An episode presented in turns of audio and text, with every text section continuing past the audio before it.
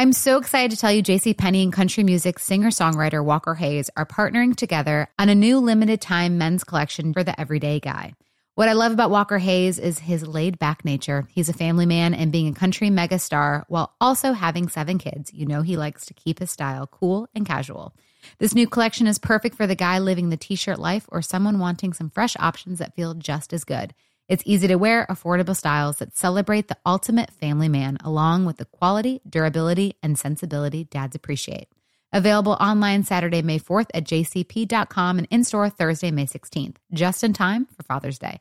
Limited time only. JCPenney, make it count. When you buy Kroger brand products, you feel like you're winning. That's because they offer proven quality at lower than low prices. In fact, we guarantee that you and your family will love how Kroger brand products taste, or you get your money back. So next time you're shopping for the family, look for delicious Kroger brand products because they'll make you all feel like you're winning. Shop now, in store, or online. Kroger, fresh for everyone.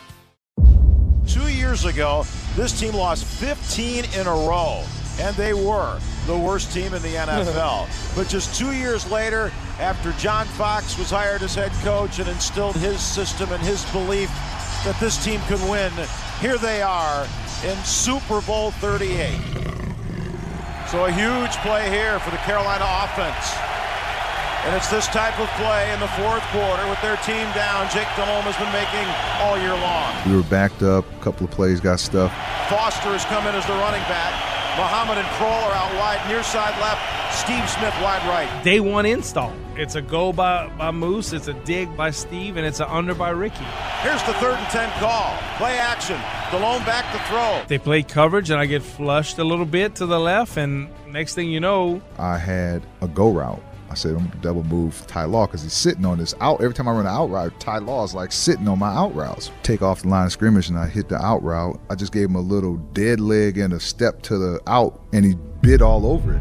Moose never stops running. He just keeps running and he throws his hand up in the air because he knows that they just let him go. Nobody open. Now sets up. Oh, Deep downfield from Muhammad. And I let it go and knowing, oh gosh, we're going to catch it for a first down. I'm so far down the field at this point. He just heaves the ball up in the air and it's up into the rafters.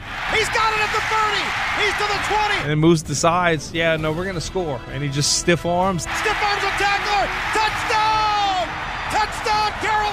Jog off to the sideline. Obviously, we took the lead at that point in the game. And I'm thinking to myself, can the clock run out any faster? we have the defense that we can we can hold them and you just felt like you were a step closer to your end goal that goal that you have been dreaming of since you were a little kid we lived this all throughout the season so when when moose scored that touchdown the way he did we like yeah this this is how it's supposed to be written anyway we're Cardiac Cats we're gonna win this game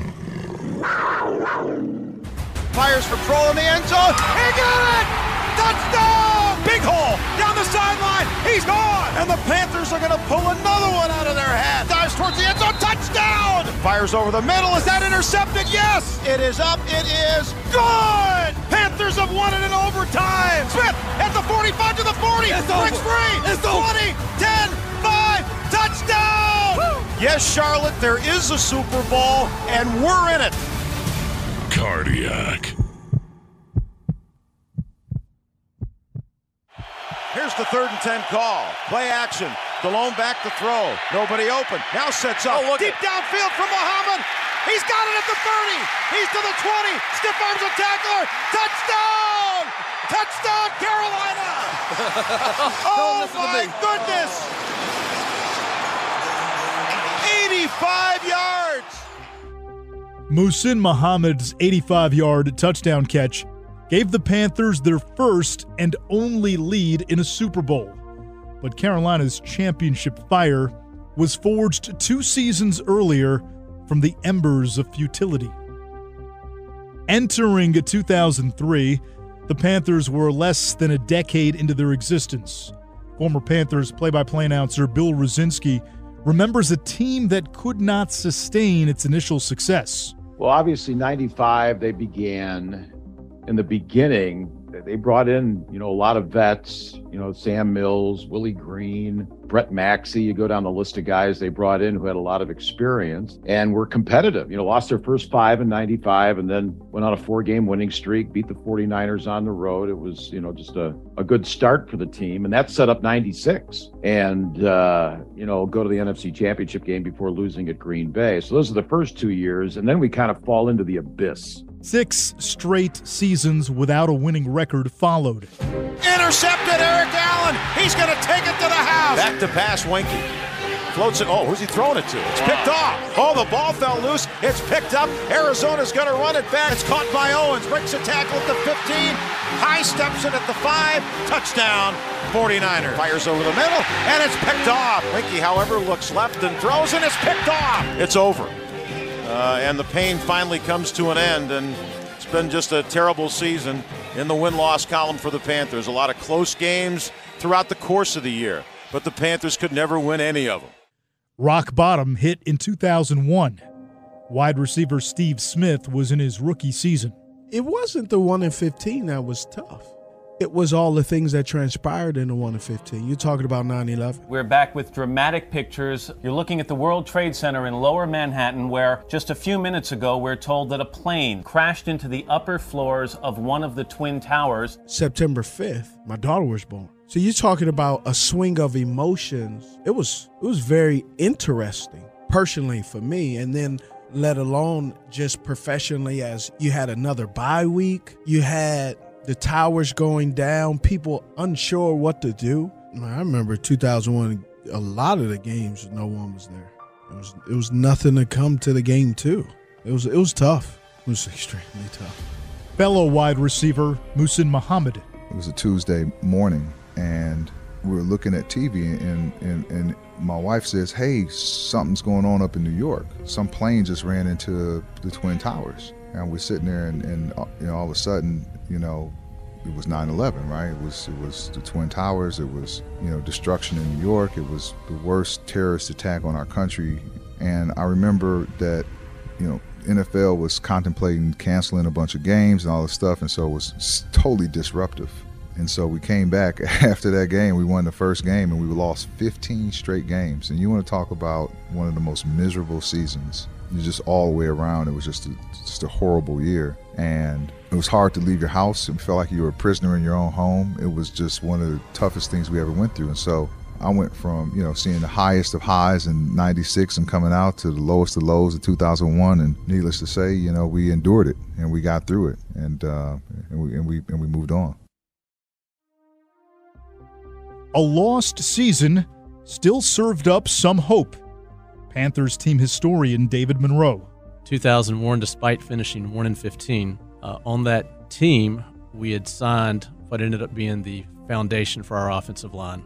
During the 2001 offseason, we signed left tackle Todd Steussie. In unrestricted free agency, we signed center Jeff Mitchell and guard Kevin Donnalley. The reason they didn't really do well the year before was because they had all these sacks. The offensive line wasn't very good, but they bring in myself, Jeff Mitchell, and Todd Steussie to bolster the offensive line in 2001. They let the quarterback go, so it's you know, you, you, you, try to solve parts of it by bringing in the offensive line to help set up Steve Beuerlein in the offense that George Seifert wanted to, to run, and then uh, the quarterback's gone.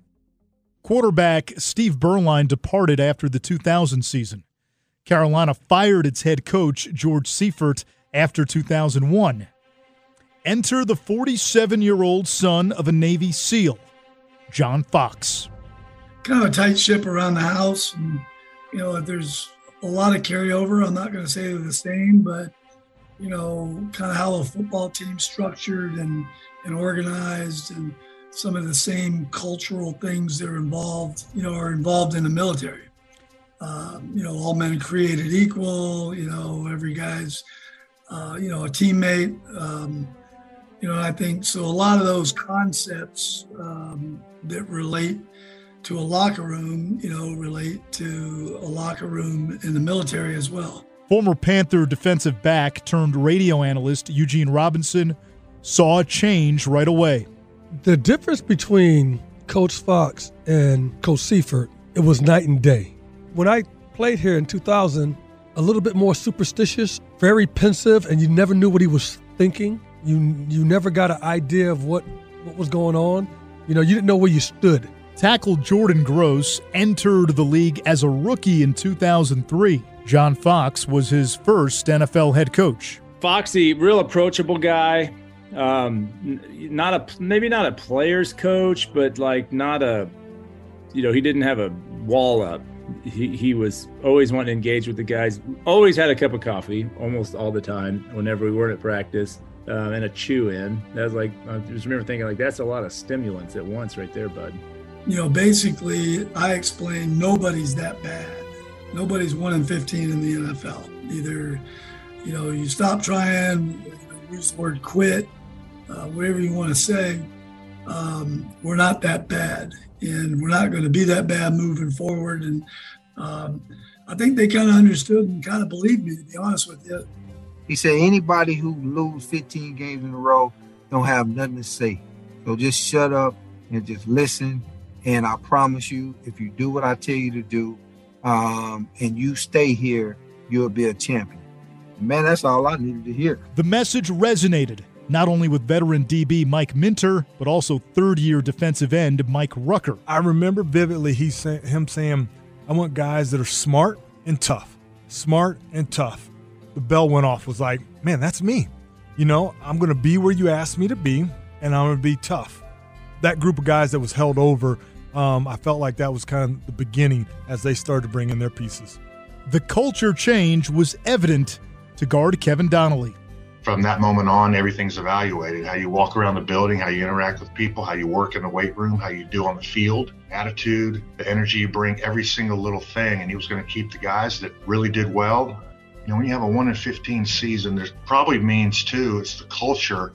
I think he used the words, he's like, you know, there's going to be some guys on the team that are just a-holes that we got to get rid of. We, guys that are turds that just uh, don't need to be here and it, it worked that first year. Weren't a whole lot of roster changes. Great bunch of guys didn't give up, didn't quit. Uh, they took it. And Spartanburg, South Carolina is not an easy place to you know go through two padded practices a day and survive. But I will say this: I thought you know we were a much tougher football team leaving that camp than we were going in. A remarkable turnaround. One in 15 to seven and nine was a huge jump in 2002 you know, I could see we were making progress. We weren't there yet, you know, uh, uh, but we had the right mindset and the, uh, the right grittiness to, to go and win in the National Football League. John Fox had been the defensive coordinator for the Giants. His philosophy was firmly rooted in ball control and a defense.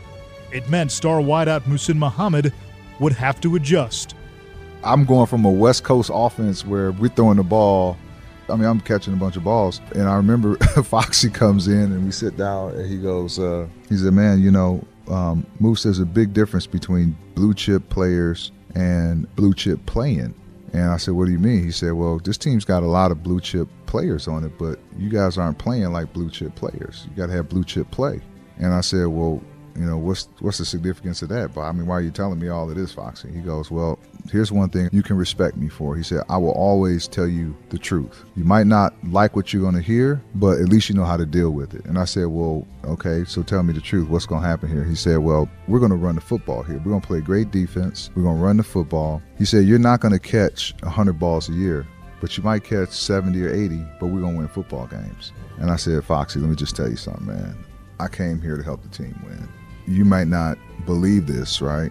But I could care less about how many balls I catch if we're going to win football games. He said, Well, we're going to have a good marriage here. And I said, Well, I do. Well, I just wanted to shorten the game. And to do that, you got to be able to run the ball and play defense. Well, he used to tell us, he's like, you know, hey, punting's a good thing. I'm like, in what book? I mean, we tried to, Smitty and I used to give him such a hard time about, you know, run, run, pass, punt. Is that the game plan this this week, Foxy? We just run, run, pass, punt. And uh, but you know, it, you know, I think it just it spoke to like you know how much we wanted to win, and like you know, guys that caught balls and you know played receiver. We want to win. We want to make big plays. We want to win, and so we always would rag Foxy and tell him like, man, you know, Foxy, we got to throw the ball more, man. We just got to throw the ball more.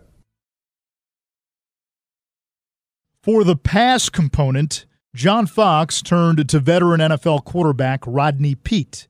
In 2002, Peete authored the best season of his 15 year career, team historian David Monroe. Rodney had the best season of his career in 2002. He was a good fit in Dan Henning's offense. Second and eight, Carolina from the New Orleans 15 yard line. Peete back to throw, avoids the rush, steps up, fires in the end zone. Hoover, touchdown, Carolina! While Peete capped his career year in the regular season finale at the Superdome, the Panthers brass scouted his future backup. Generally, for your final regular season game, your pro scouts are not on the road anymore scouting an upcoming opponent. So our pro scouts went to New Orleans to scout a particular player who wasn't even going to play in the game. Jim Szoke has been covering the Panthers for almost three decades. They scouted him so much that they watched how he interacted with his teammates, not playing while being on the sidelines, being on the bench, and how active he was and how involved he was. And they really valued the leadership abilities of what they scouted in him before they brought him in here. The Panthers were scouting a former undrafted free agent quarterback from Louisiana with a thick Cajun accent. His name, Jake Delhomme. When I tell you I never laced up my shoes so tight for a warm up in my life, I mean it was this was game time for me. No one knew it at the time, but from the abyss of 1 and 15, daylight come.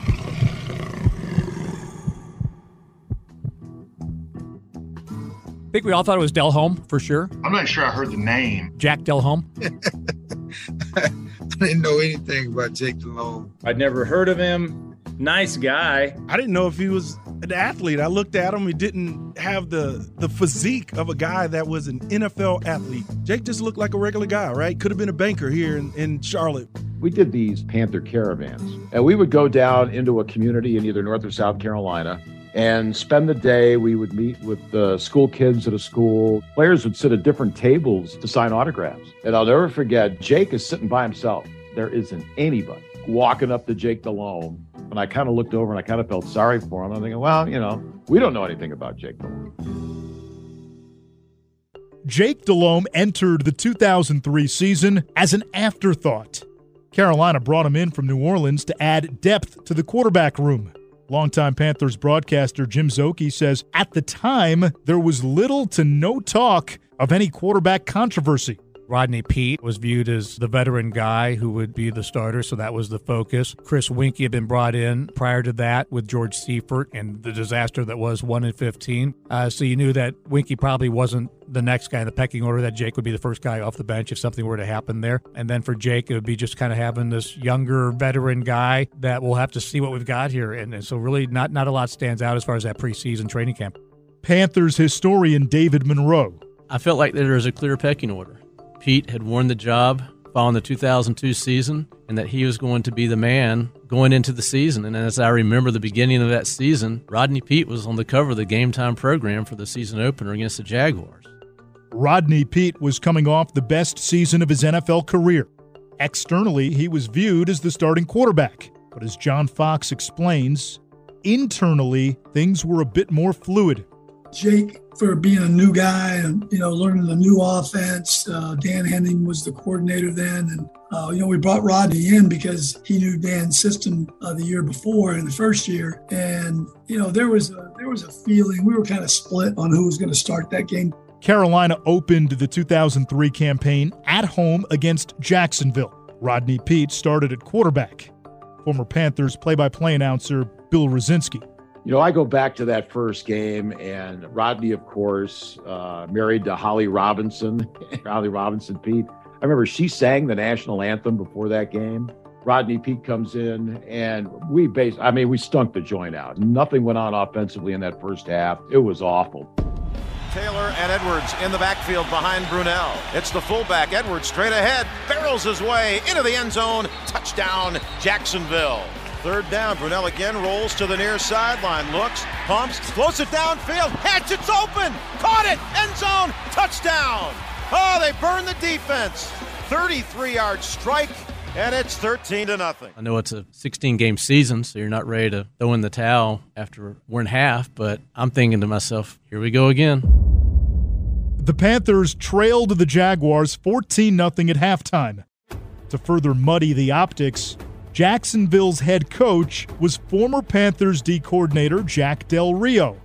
With the team down, John Fox felt he had no choice, so he made a game changing and season altering change at quarterback. We kind of needed a little bit of a boost on offense. You know, we put Jake in. He had already earned the respect of his teammates all through camp in the offseason. You know, and it was kind of 50-50, you know, on the decision to, to start Rod. But so it was it was really kind of a pretty easy adjustment, even in the middle of a game. Seven and nine year, I think Rodney Peete brought so much stability and leadership. This guy knows football. He's won a ton of games. But I think, like so many of us, you kind of get to a point where those diminishing skills just catch up with you. And, and the thing with a quarterback, it can happen really quick. And uh, Coach Fox, you know, he's got nothing to lose in that situation. We got to get a win. We're favored to beat the Jaguars. You know, new coach with Del Rio being there, and it was a home game for us. And coming off that seven and nine season, we really thought this is we're going to go out there and roll over them at halftime. You got zero points, and you've not really done a thing.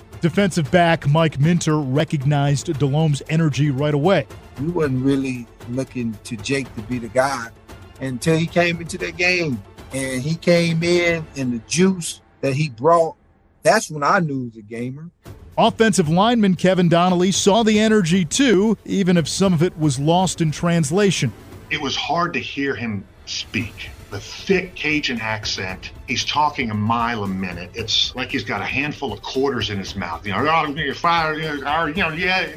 I'm telling Jordan Gross, he's a rookie, first game ever in the NFL, and uh, I'm looking at him trying to decipher, like, I think he called it pass protection. I know you've seen the video when he came in and Jake gave everybody a high five or a low five or whatever, went around the huddle. I was like, oh man, this is going to be fun. It felt chaotic, but the one thing that resonated was that energy and that positivity. And you're like, you got to keep up with Jake. Jake's going 100 miles an hour. For me, I loved that as a young guy who was like, that was my first start ever in the NFL. And I loved having some of that energy and that confidence because I sure was looking for any of it I could acquire through osmosis because I could use it as well. For Jake Delhomme, the journey to that Panthers huddle was nothing short of an odyssey. My pro career would be described as a suitcase. It was constantly packed. you never know where it was going to spend the night. It was a wild journey. It was six long, tiring, great years to finally get to Carolina. After a decorated college career at Louisiana, Delhomme was unsure about his next opportunity. When I tell you it's crickets, it is crickets. I have no no teams contacted me. Didn't get invited to the Senior Bowl. wasn't invited to the combine. So obviously not thinking a great deal about my prospects for the NFL. Did have a couple of teams. Miami wanted to work me out. I went to a local workout in New Orleans for the Saints. At that time, it was like a 50 mile radius where guys could come from. Well, I lived about 120 miles away. So we used my aunt and uncle's address in Metairie, and that's how uh, I went to that workout. And I did very well at that workout. I, I really and truly did really well. I was the only quarterback, which helped, but it was good. And the draft came and went, and there was no preconceived ideas that I'd be drafted. It was just hopeful you'd get a free agent call. After going undrafted, Delhomme's prospects to play stateside were slim. At that time, I had a local agent, real good guy, but really not well connected. And I was probably going to head to the Canadian Football League. And then lo and behold, I get a call from Bruce Lemmerman with the New Orleans Saints. He was like director of pro personnel whatnot. And uh, they were going to invite me for a um, weekend minicamp on a trial basis.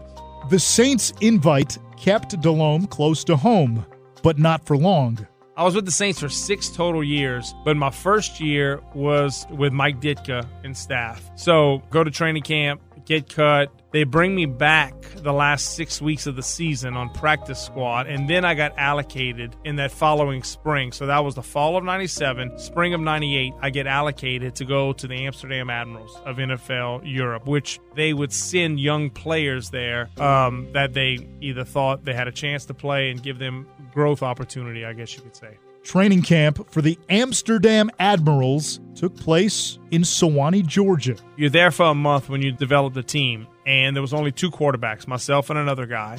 I found it odd that he had the playbook before we got there, before we ever had a practice. You know, it is what it is. So we go to camp. I guess you can say battle it out in camp, and uh, I did well. And I would call home nightly and I talked to my girlfriend, who's not my wife, or talked to my parents, and everything was, well, how'd it go? I did pretty well. Well, how'd the other guy do?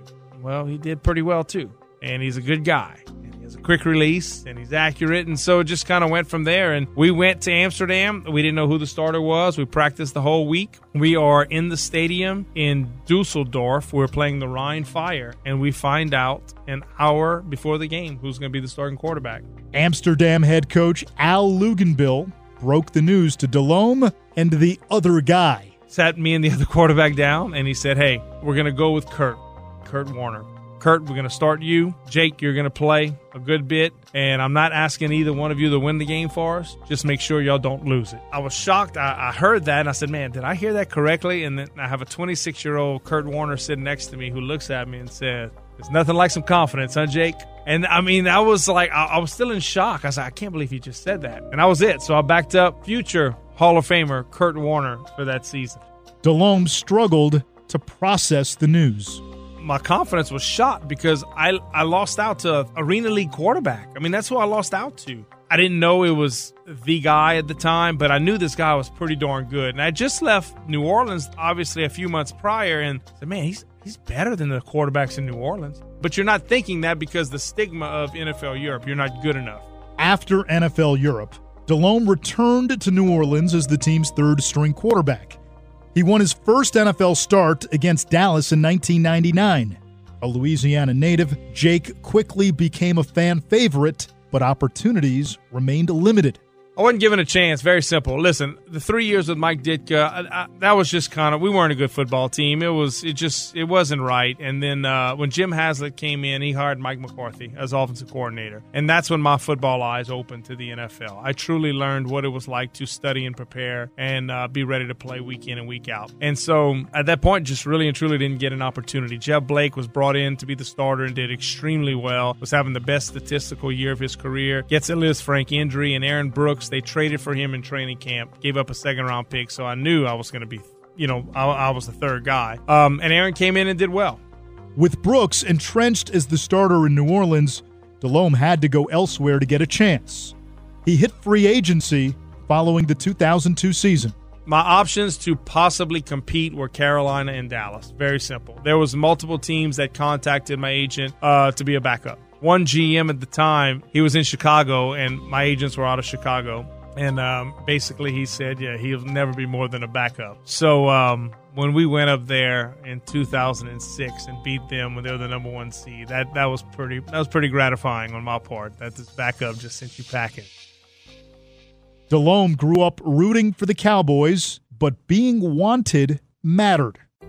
I knew Carolina had some interest. We had a um, a pro personnel guy in the Saints that, in essence, he didn't have any legs. What I mean by that, he wasn't given a voice pretty much anymore. And it was the Friday after Thanksgiving, and it's um, I'm eating lunch, and it was a little later. Everybody had kind of left, and he was there, and we were sitting down talking. And he said, "Hey, I'm really proud of you the way you've handled yourself." He said, um, "You're going to get an opportunity next year." No, I've put the word out you'll get an opportunity, and uh, I truly believe Carolina is going to be one of those teams. The Panthers brass had scouted Delhomme during warmups when the Panthers played the Saints in the 2002 regular season finale. I go out there to warm up, and I swear I'm floating on air running out there, and I'm watching. You, you just you kind of see things, and I never forget John Fox was on the 50 yard line, standing there talking to Jim Haslett and Wesley Walls. Now, Wesley was a member of the Panthers, prior Saint, but Wesley wasn't dressed. He was hurt. So Jim Haslett and Wesley had a relationship, and they're watching. Well, Foxy is staring a hole through me. I can just feel it and I can see it. I'm making sure every drop is perfect, and I'm humming it. And so as that go goes on, um, they watch, we warm up and everything. And the game, we lose 10 6, and it's a frustrating game. Um, the whole crowd, the whole second half basically is chanting, We want Jake, we want Jake. Delhomme's decision ultimately came down to Carolina and to Dallas. It was close, to be honest. It was very close. I will say this I, I wholeheartedly listened to my agents because Dallas was intriguing to me. Bill Parcells, head coach six hours from home, Dallas Cowboys. But Sean Payton was a quarterback coach, and there was something about him. I spent most of my time with him. That was just you just knew. Um, and he loved John Fox because they were both coordinators with the Giants together. So there was a, a big mutual respect. I love my time here in Carolina on my visit, and, and my agent just said, "Hey, listen, if you're ever gonna trust me, you gotta Carolina's ready. They're ready to go now. Said Dallas is not. They're not. Said Carolina. They Marty Hurney has built this team. He said, and I'm just telling you, this is your best opportunity. That opportunity came midway through the third quarter of the season opener, with Carolina trailing Jacksonville 17 0. Jake Delhomme in a quarterback for Carolina, and the Panthers are trailing Jacksonville. Eight and a half minutes to go, third quarter, 17 to nothing. First and 10 for Delhomme. Play action, back to throw, fires over the middle, Moose, touchdown! Every magic trick has three acts the pledge, the turn, and the prestige. The prestige made Steve Smith a believer. What's funny is I, I didn't think it was anything special about Jake in the beginning. But then when we got in the game, when Jake replaced Rodney Peete, it clicked. It was like, oh, he is different. Something is different. He was very confident in what he knew. And if he didn't know, he would tell you. Floats it up for Steve Smith. Up, he grabs it. He's in the end zone. Now we got a touchdown. Delhomme provided a second half spark, but the game still hung in the balance. Carolina trailed by five with three and a half minutes to go. Panthers historian David Monroe recalls the birth of the Cardiac Cats. Jake came in and put together some scoring drives for us, and we got the ball at the end of the game. And Jake drives us down the field. Delhomme in the shotgun. First and 10 from the Jacksonville 22. He's back to throw. Steps up over the middle. Caught! It's Mangum at the 11 to the 10. It'll be first and goal. He got 12. 40 seconds to go. Delhomme in the shotgun, back to throw, pumps, fires, caught, Goings at the five, he'll step out of bounds. So it's come down to this from the 12 yard line. Fourth down, Carolina, one timeout, 22 seconds on the clock. They trail Jacksonville by five. Delhomme has his team at the line of scrimmage. Ricky Proehl goes in motion far side left. Here's Delhomme back to throw. Looks, looks, fires for Proehl in the end zone. He got it! Touchdown! Touchdown, Ricky Proehl! we won, and it was an amazing finish. It kind of set the stage for the Cardiac Cats. Those, those last minute wins, different people making big plays at big times. Guys, the way this Panther team is built, it's going to be like this every week. We're not going to blow people out. We got the defense to keep us in a lot of games. And I know one of the big questions after this game is what's your quarterback situation, coach? Because Jake Delhomme has come in and lit the fire here. Delhomme threw three second half touchdown passes, and in the eyes of his head coach, he was the clear number one quarterback. I mean, he did a tremendous job. I mean, it's not easy to come in as a, as a new player, you know, especially a quarterback, and be able to, to gather everything that uh, you, you need to know to go into a game. And Jake had really done that. I thought it was a pretty smooth transition, and really, the way the game finished, it was a pretty easy nod going forward one is confidence because I mean, like in my mind, I always thought I know I belong. I, even my first practice as a rookie with the Saints, I'm like, okay, I'm just as tall, if not taller. I weigh more than these guys. I think I got a stronger arm than these guys. I think I'm just as accurate, if not more, in my mind, but I just didn't have the repetition. So I always believed I could do it. And then, yeah, you have the bump in the road with NFL Europe, and then the confidence comes back because the guy you battled with till the end is now a former MVP of the league and Super Bowl champ. So it's just, it's a great feeling. We won the game, but it's a great feeling that when your team they believe in you. There's nothing like it. And I remember running off the field and my wife was in the stands. No one else. We had no family because I was the backup. Lauren, who's our nine month old at the time, she's at home in the apartment with a babysitter. And it was just, it was awesome. You know, Carrie and I, we left and we moved here by ourselves, you know, with a child in tow. And it, it, was just fitting. Our first game by ourselves, you know, and, and driving home like, okay, we did it. And now it's the start of something. That's what that's kind of what it felt like. And I got a phone call the next morning by Dan Henning, uh, driving in, and it was like, hey, okay, things have changed. You're the starter. And he was just preparing me like things are different now. And that was it because the, they had made up their mind. The staff, everybody had made up their mind. I was the guy going forward. And so it wasn't like I was going to have a bad series get pulled. It was like, okay, things are things are going to change. It's big boy time. When Jake Delhomme came to the Panthers, his teammates knew little about him. No one wanted his autograph, and no one expected much. One game into the 2003 season, all that changed. The Jaguar game changed everything because you needed a spark. We was like something was was missing. I mean, I felt like we'd probably have to go in that direction. The way it went, that you know, everybody was so pumped up. And I don't, I didn't, I don't even remember there even being any thought about a quarterback controversy at that point. It seemed like Rodney stepped aside willingly and was happy to be the backup guy, and Jake just got rolling. I think personally, everybody inside thought this, this, this is the guy. Got interesting real quick. We knew we had something special, but we just we didn't know exactly. When you've got a quarterback come off the bench and lead a dramatic rally in the last 16 seconds for a fourth down touchdown to Ricky Proehl, there's no question he's going to start week two at that point to, to any of us. I always credit Jake Delhomme for saving this franchise and saving John Fox because if he doesn't play the way he plays over that time stretch, I don't know where anybody is after the two or three years of the John Fox run. It was his ability to somehow make plays and his rapport with Steve Smith that carried this team. But that first game, you know, and then Jake comes in and lights a fire under this offense, and that fire uh, continued for the rest of the season. The Panthers now had a difference maker at the most important position. But for Delhomme and the Cats, a flag of piracy hung on the horizon.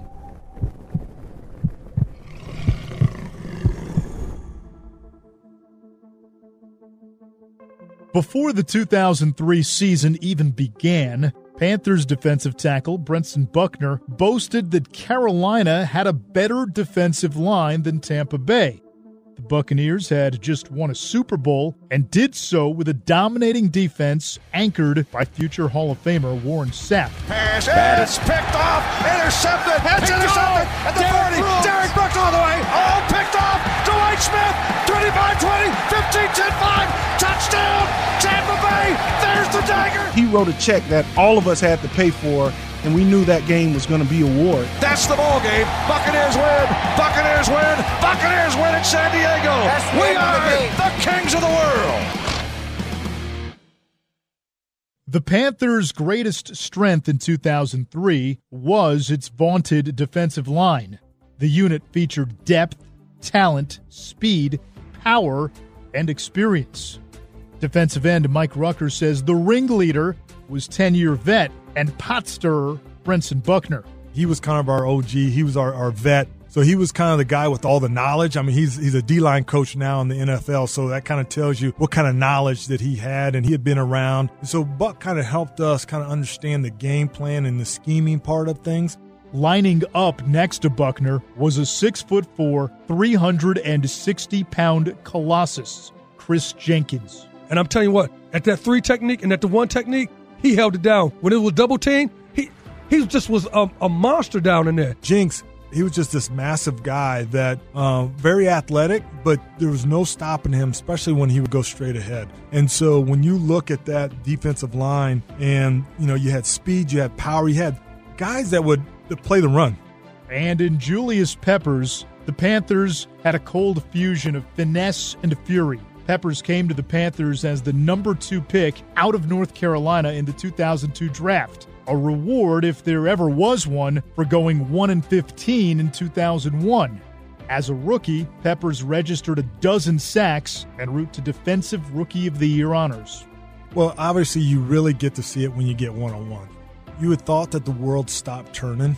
When you look at Pep and his big body, but then he's got the speed like a wide receiver. So you don't really know what you what you're going to do against him. And so really if when he just turns it on, there's, there's really no stopping him on one on ones. I mean, he'll bull rush you right back to the quarterback, so you lose that. He'll run right by you on the outside, you lose that. He'll fake you like with the crossover, like he's on the basketball court, and then he has you looking silly. So I just remember like it was really like he could really do anything that he wanted to do. Rookie tackle Jordan Gross remembers facing Peppers during Gross's first training camp. That was just a type of human that I didn't really know existed. He inundated me with speed and strength and all the stuff that um, gave him defensive rookie of the year and uh, just really trial by fire right off the bat Who's stopping Pep? Pep is a first ballot Hall of Famer. There's not a dude other than Reggie White, Lawrence Taylor, who's changed the defensive end that that spot that spot up there where you close up on that left tackle or the right tackle. Pep changed the game. He's a defensive end that gets interceptions more so than linebackers do. That's the dude we had up in the mix. You couldn't block this cat. While Julius Peppers worked as a silent hunter, he saw a different approach from fellow D end Mike Rucker. I was the young guy would just that would just play. I wouldn't say much. Ruck was the the veteran that would try to get under guys' skin. He was a great guy to be around. He would get fired up. Maybe you can't tell from knowing him off the field, but on the field, he would really get fired up and excited about playing. He was like our, our talker. But Jordan Gross found out that Rucker's trash talk had a unique twist. Rucker was a young guy, up and comer, you know, just kind of finding his groove. And he really motivated himself by talking trash. And it was always like funny because it was super clean, like G rated trash talk. Like, man, you stink. You're nothing but a sucker. You know, like there was never a cuss word. And so it was just like, it was funny because it was family friendly trash talk. Not the same as what Chris Jenkins would say. I chose, you know, coming out of college in late in the year that I, I would stop swearing.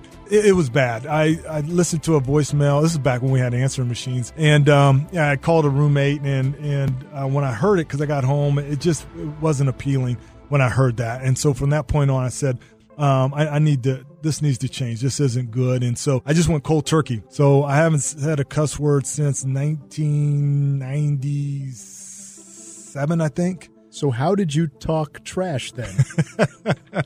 I mean, I mean, it's it's corny stuff, but in the moment, though, I mean, it could be like playing like a divisional rival, like the, the Falcons. I mean, we, we did a lot of trash talk, talking then, or or, or the uh, the Bucks, and it just might be like you know, I'm getting up in somebody's face and it might be like, hey, this is the same soup, it's just reheated. You know, just letting them know, like, hey, they've seen this before, we're just reheating it and they're going to get the same flavor. So it'd be more of that kind of stuff. It, it, it, wasn't crazy, it's probably more goofy than, than anything, but in the moment, it sounded like it was all right.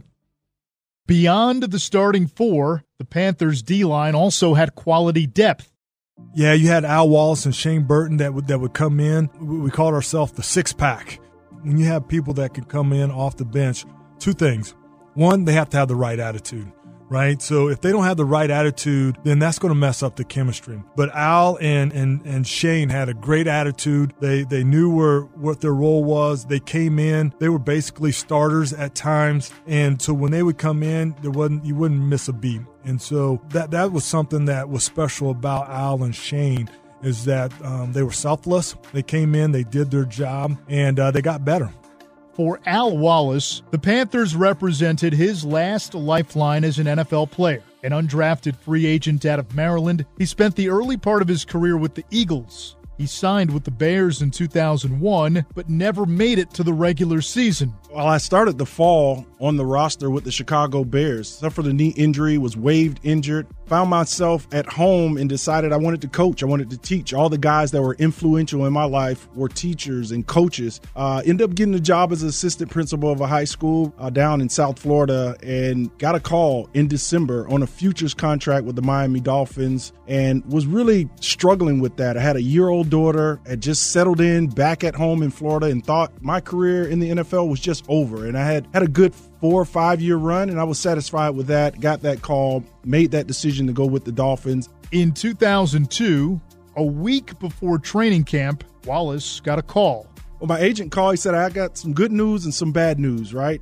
The bad news is you got traded. I'm thinking, me traded for what? Like a, you know, a bag of chips or something like that. So I, I get traded, and the good news is you're going to Carolina they trade away Jay Williams. They're going to, you know, they just drafted a rookie, Julius Peppers, and they have Mike Rucker. That's it. That's all the guys we know. You got a good chance of going in here. And the best news is that Mike Trgovac, my coach with my best run in the with the Philadelphia Eagles, was now the defensive line coach. So I got here, and right away, Jack Del Rio, John Fox, Mike Trgovac said, We don't care when you were drafted. We don't care what you were doing three months ago.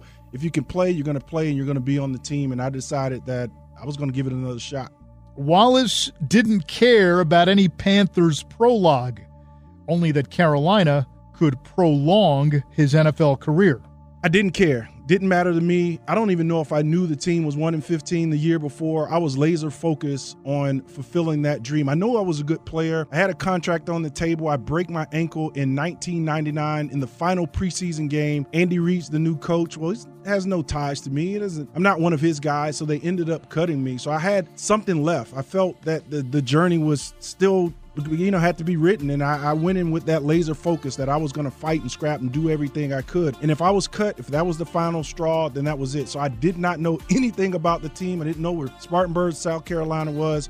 I just came in here to see if Al Wallace could make an NFL roster and, and be one of the guys.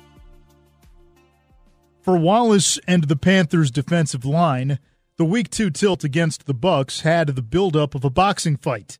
The Panthers were the brash challenger. The Bucks held the title belt. Mike Rucker remembers the noise. I would rather have my play show than me to go out in, in in the papers or the media and say it. But that's the thing I love about Buck is that he that's his role. That was his role is to be able to do those things. You know, and they they they were the measuring stick. When you when you win the Super Bowl, you become the standard. And when you look at their defense, that was a good standard to look at to measure yourself with. But if you've been around like like say like a Brentson Buckner and he's seen talent and he's like, no, I'll put Jinx up against Sapp. You know, for us, you know, it was that initial like, oh, okay, and they took the bait and then it was on. So then we had to go down there and back it up. On the game's opening possession, the Bucks drove inside the Panthers 40, but Carolina's D-line flashed its depth and held Tampa scoreless. First and 10. Again, a short drop by Johnson. Now he's going to have to sprint out to his right, cuts back left. Shane Burton cut him off. That would be a sack for Carolina, I believe. Johnson under center. And he drops back to throw. Has a lot of time and fires, and it's caught at the 30 yard line and then fumbled on the play. Picked up. No, they're going to call it an incomplete pass. It wouldn't have been a first down anyway. And now the Bucks are going to send uh, Tom Tupa on, and he's their punter. So Carolina's defense out there for 10 plays, but they make the stop. The Panthers led 3 0 midway through the second quarter when the Bucks looked to get even. Gramatica will try a 29 yard field goal from the left hash mark. Snap. Kick is blocked. It's blocked by the Panthers. Jenkins' block kept the Bucks off the board, but Tampa threatened again late in the first half. First down and 10 Tampa at the Carolina 39 yard line. 103 to go, first half. Johnson fakes the swing. It's a screen over the middle, and it's intercepted by Al Wallace. Back for Carolina down the middle of the field. 40. It's a sprint. Can he get away? 20. He's down to the 10 yard line. And finally caught. The running back, Pittman, finally chased him down. And the Carolina defense comes up with a huge play. Al Wallace's first career interception led to another John Kasay field goal. The Panthers took a 6 0 halftime lead. After both teams traded field goals in the third, Tampa tried to inch closer in the fourth. Waiting for the snap from 47 yards out. Little high. Kick is up. Blocked.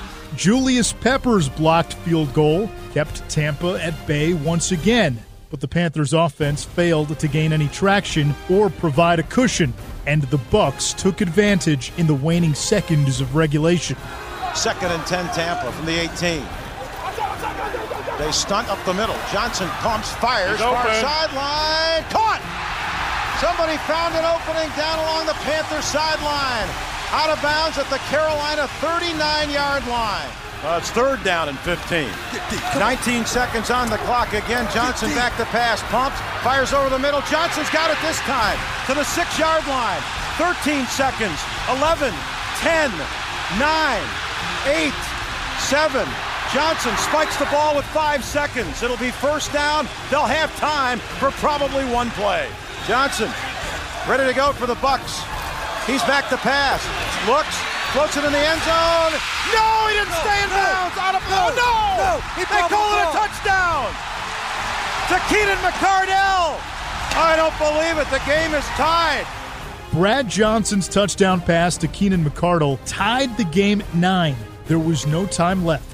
All Tampa needed was an extra point to effectively seal the win. Prior to the kick, Panthers head coach John Fox called a timeout. It was critical that um, they didn't get that extra point, and um, we, we had a pretty explosive tackle in uh, Chris Jenkins. And special teams, we we talked about you know getting penetration. Uh, we're going to be able to do that. Panthers play-by-play announcer Bill Rosinski. And I remember saying to uh, Jim Szoke and Eugene Robinson, I said, I said, we've already blocked two field goals. Can we block an extra point? At the time, the Bucks' Martine Automatica Gramatica was considered one of the NFL's most reliable kickers and had never missed an extra point. Well, they blocked two field goals, so can they block an extra point? Because we're tied at nine. Gramatica ready, Tupa's the holder. Snap. Kick block! It's not blocked. Pick it up. Dead ball. Pick it up. Run it. Pick it up. Run it. Oh, you can't run it. Towns is going to lateral the ball and out yeah. of bounds. Oh my goodness, we're still alive. and we are not done yet, Bill. We ain't done. They blocked two field goals and an extra point. Go ahead, defense. Don't die, baby, baby. Don't die. An extra point. Now what? How about it? Jenkins' second blocked kick sent the game to overtime, and in OT, special teams delivered again. Good snap. Kick by Tupa. Angles it far side. Hits at the 10. Smith will take it there at the 10. 15. Smith to the 20. 25. Down the sideline 30. Cuts left. He's at the 40. Smith is still going to midfield. And he's caught from behind at the Tampa 40 yard line. What a big play when you need it. Go ahead, Smitty. Handle it. Handle it, young man. No flags. None. We're tied at nine in overtime in a dramatic ball game here in Tampa. Sauerbrun ready. He's got it. Kasay into it with the leg. It is up. It is up. It is up. It is good. Panthers have won it in overtime. The Panthers have won it in overtime. John Kasay pounds it through. What a marvelous, incredible win. For the Panthers, if a road win against the defending Super Bowl champion didn't send shockwaves through the NFL, it certainly did so in the visiting locker room offensive lineman Kevin Donnalley. That locker room, after just a week two win, you would have thought we won the Super Bowl. I mean, Marty Hurney's hugging folks, and John Fox is jumping up and down. Guys are dancing, and even guys like John Kasay, who's the most unemotional, steady as you go guys. I mean, seeing him laugh and, and smile and, and get all the hugs for kicking that last minute field goal to give us the win. It was it was fun. I mean, that was fun, and I think that's when people started to realize, hey, we might not be a great team. We, we don't know if we'll ever get to be a great team, but daggum, like, don't ever count us out. We're, we're that team this year. That's who we are. And you take us lightly, we're, we're going to smack you in the face, beat you down, and go find another win the next week. Offensive lineman Jordan Gross. I thought we'd lost because all they had to do is kick a PAT to win the game. You know, just a, there's a short amount of time left, and Chris Jenkins blocks a PAT. I mean, like that never happens. You know what I mean? Like so unlikely. Went in the locker room, and that was like two weeks in a row. Man, we we came back and won at home, and now we beat defending Super Bowl champs. And I just remember the belief in ourselves was through the roof at that point because we're thinking, man, if we can beat the Bucks, we can beat anybody. Just one of those games. It was a typical, I would say, Panther game from the, the few years before, where there was you know, nothing seemed to be going right, but somehow we were ahead in the fourth quarter. Now, if this is two years before that, we lose the game. While the game was marred by penalties and sloppiness, the Panthers found a way into the win column. And for Jake Delhomme, that's all that mattered. It was a rough game, and um, thank goodness for John Kasay and our defense and Steve Smith because I didn't have anything, any hand in winning that game. I can promise you. But we, we, were able to win, and I never forget in that locker room. It's a small little locker room in Tampa, and we were elated. And and that's the way John Fox was. He didn't care how it was done as long as you won. And Dan Henning was the same way. You've got so many coordinators that they so worried about stats and what's the completion percentage and what is this and what is that. And I remember sitting in my locker and I was excited. Don't get me wrong. And Dan came by and I remember looking at him and I was like, "Hey, I, need, I know I need to play better." And it was like, "F that. We just won. It doesn't matter." And that was Dan's approach. He didn't care. We won the game, and so that was just kind of like, "Wow, that's a confidence builder for me." The Cardiac Cats were 2 0. They had beaten the defending champs on the road and made good on Brentson Buckner's preseason boast. Buck thought he was a prophet, but we just thought he had a big mouth and he got us all in trouble there, kind of spurring on Warren Sapp, who needed none of that, by the way. Everybody had counted us out. We had taken down the world champs, the defending champs on their field. And at that point, we felt like we were now the best defensive line, maybe the best defense in the NFL. A bye week awaited, but the Panthers had already bottled up their signature cocktail a concoction of resilience, perseverance, and belief. Two seasons removed from a 1 in 15 campaign, the Panthers opened the year with two heart pulsing wins. Jake Delhomme came off the bench to spark a fourth quarter comeback in week one. Fires for Proehl in the end zone. He got it! Touchdown! Touchdown, Ricky Proehl! In week two, Carolina blocked three kicks in an overtime road win against defending champion Tampa Bay. Well, they blocked two field goals, so can they block an extra point? Gramatica ready, Tupa's the holder. Snap. Kick block! Fourth quarter comebacks and bone crushing defense would become hallmarks of the season. But there was a storm brewing in the backfield. Stephen Davis is the thunder part of it. Davis stretches for the end zone. Touchdown! Smoke, we call smoke. Deshaun Foster was the lightning. Pitch to Foster trying to turn the far side. Gets over Hoover. Bounces off a tackle. Still keeps the legs turning and dives towards the end zone. Touchdown! Such different dudes. You know, Deshaun was really young. He was in his second year. Foster was a guy out of UCLA that was a taller, slimmer, built back, and we didn't know what he was going to be. But once we saw him carry the ball in training camp in, in 03, we knew he was physical. He was tough. We knew a California guy. He brought that that type of edge. I just could never figure out Stephen. Like I don't think I ever saw him lift weights. You take his shirt off, and it was. I mean, he didn't look bad, but it was not impressive, and he didn't seem real fast. But he would set you up as a blocker like nobody I ever blocked for. Handing it off to Stephen Davis was a great play. Why Washington let him go, I'll never have any idea. Stephen Davis had spent the first seven years of his NFL career with Washington. From 1999 to 2001, he was one of the most productive running backs in the NFL.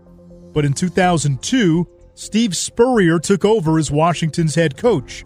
Spurrier's pass happy approach turned Davis into an afterthought. Panthers radio analyst Eugene Robinson everybody knew how good a runner he was. Everybody knew he's a big man that it was a track guy. And everybody knew that this dude could run the rock. A la like if you got Adrian Peterson or this guy was was the guy. And he was also a guy that was looking for that team to go ahead and shine because I think there was maybe a little bad blood, like, hey, okay, I'm to prove to you that I'm the real, real deal. And boy, did he ever do that. Washington released the two time All Pro in February of 2003. Less than three weeks later, Davis, a Spartanburg, South Carolina native, signed with Carolina. It gave head coach John Fox the makings of a championship backfield. Well, I'd seen him a bunch when he was in Washington because I came, you know, as a defensive coordinator uh, at the New York Giants. So I kind of knew what he brought. He was a big physical back, a good teammate, and I think he brought a whole heck of a lot, you know, in that locker room. Davis flourished in his first season as a Panther. He opened the 2003 campaign with four straight 100 yard games. Pitch to Stephen Davis, running right. Cut back left to the 40. Davis still going. Pitch to Davis, running right again. Nice turn, 50. Davis going to the 45 at Jacksonville. Stephen Davis, who else? Trying to turn it outside, and he's got room to run. Stephen Davis, big hole left side to the 30, to the 35. Draw play to Stephen Davis. Finds the hole on the left side to the 45 and pulls his way forward. First down at midfield. Hits the line of scrimmage, breaks outside. Davis still turning the legs and out of bounds at the Tampa Bay 31 yard line. And I like it. Carolina hosted Atlanta in the Panthers' third game of the season. The Falcons were without their star quarterback, Michael Vick, and in this one, the Panthers didn't need to be cardiac. Handing off to Stephen Davis was enough. Davis outside 15 to the 20 down the near sideline. Stephen Davis 30 and finally punched out of bounds at the 40 yard line. Stephen Davis back in the ball game. He's got the ball up the middle. Big hole 40. still turning. And off Davis looking for a hole up the middle. Pass 40, 35. It's a sprint down the sideline. 20. Davis to the 10. And it'll be first and goal at the eight yard line. Davis with the football. He waltzes into the end zone. Nobody touched him. Touchdown, Carolina.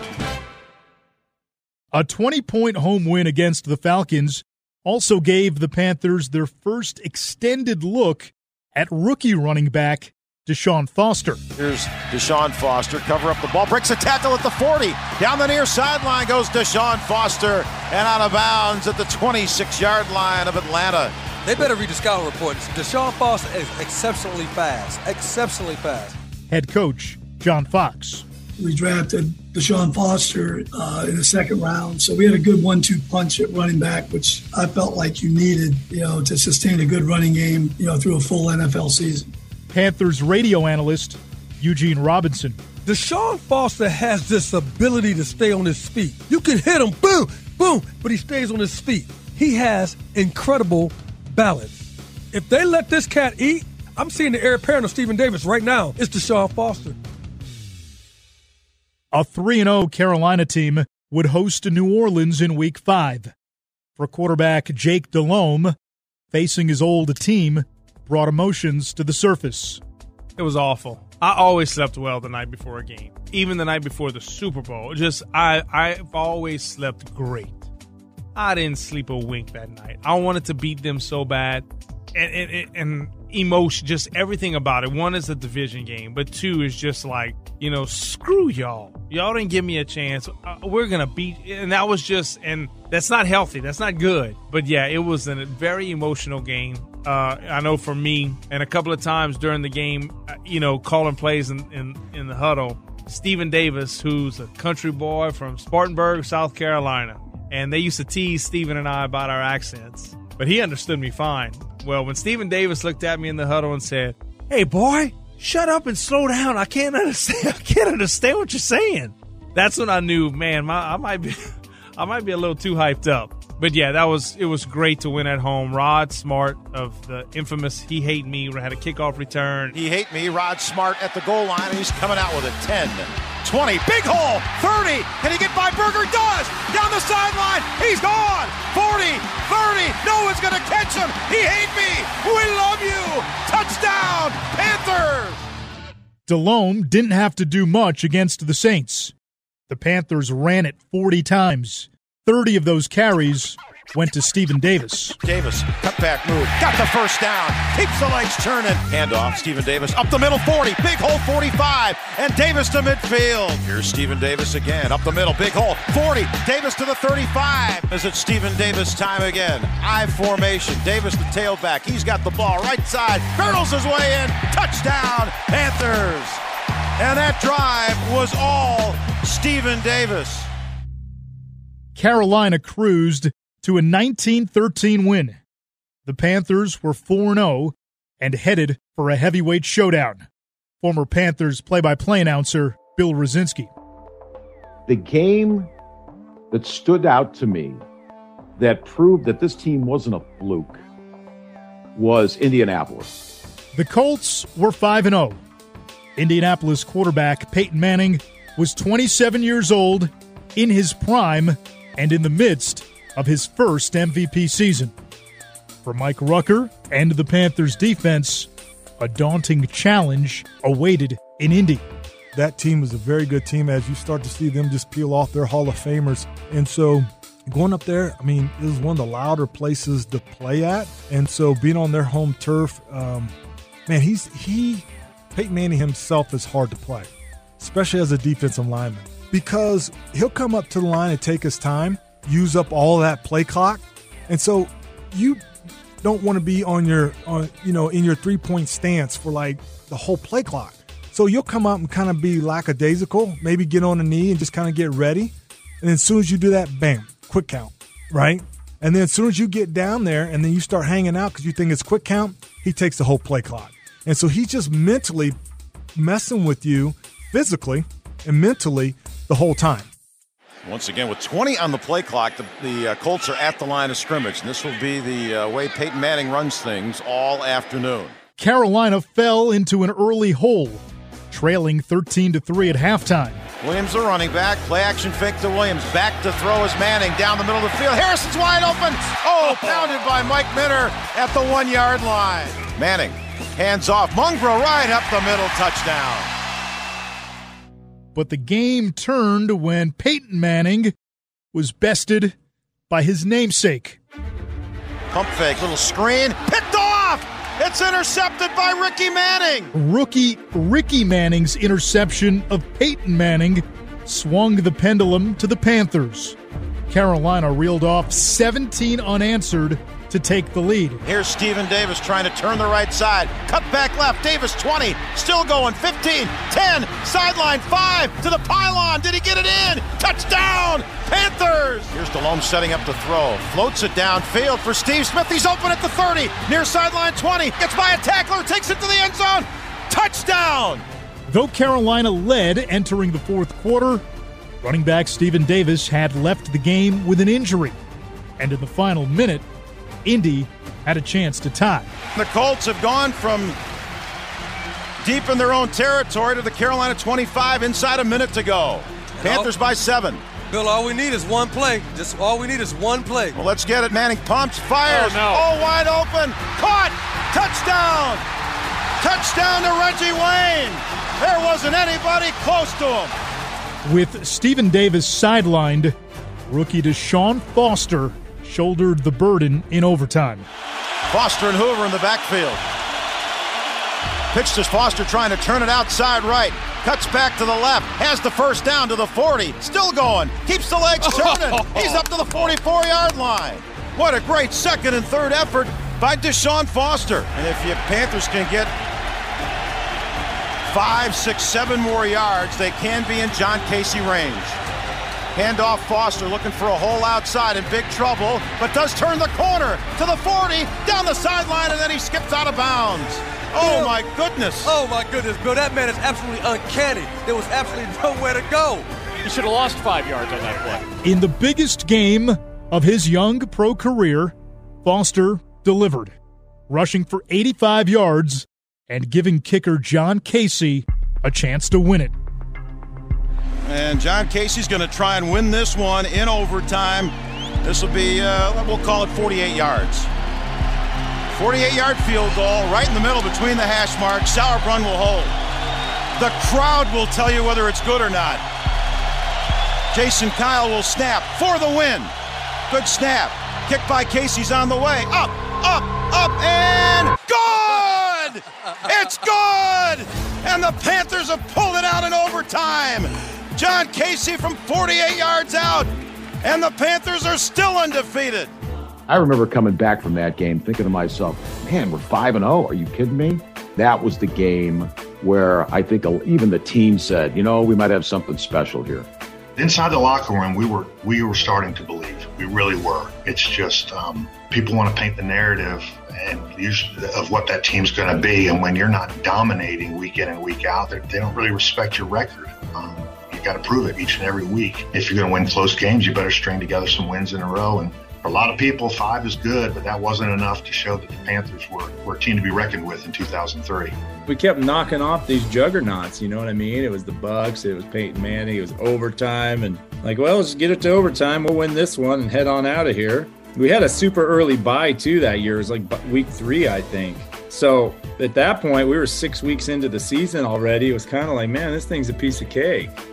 The history lesson was uh, John Fox and that group inherited a 1 in 15 team, drafted Julius Peppers, got to 7 and 9. Again, a lot of that led by defense. So when they start 5 and 0, even though it's close games, you're thinking this is the progression. We're on the speed route here of, of improvement from being the worst team in the league uh, to where you thought, okay, this um, this could be something special brewing here. The Panthers had come through the tempest of 1 in 15. Their quarterback was a testament to perseverance. They were unfazed by any fourth quarter deficit and had beaten Tampa Bay and Indianapolis on the road. This was a team that could handle adversity. But for John Fox's squad, now came the hard part. In life, you're either dealing with adversity you know, a lot of people deal with adversity and how you deal with it's important. Uh, but sometimes dealing with prosperity is more difficult. You know, you start, you know, getting a little lax and you, you're starting to listen to what people are saying on the outside. So, you know, part of being a championship football team is dealing with prosperity. And uh, sometimes that can be harder than adversity. A lesson the Panthers would soon learn.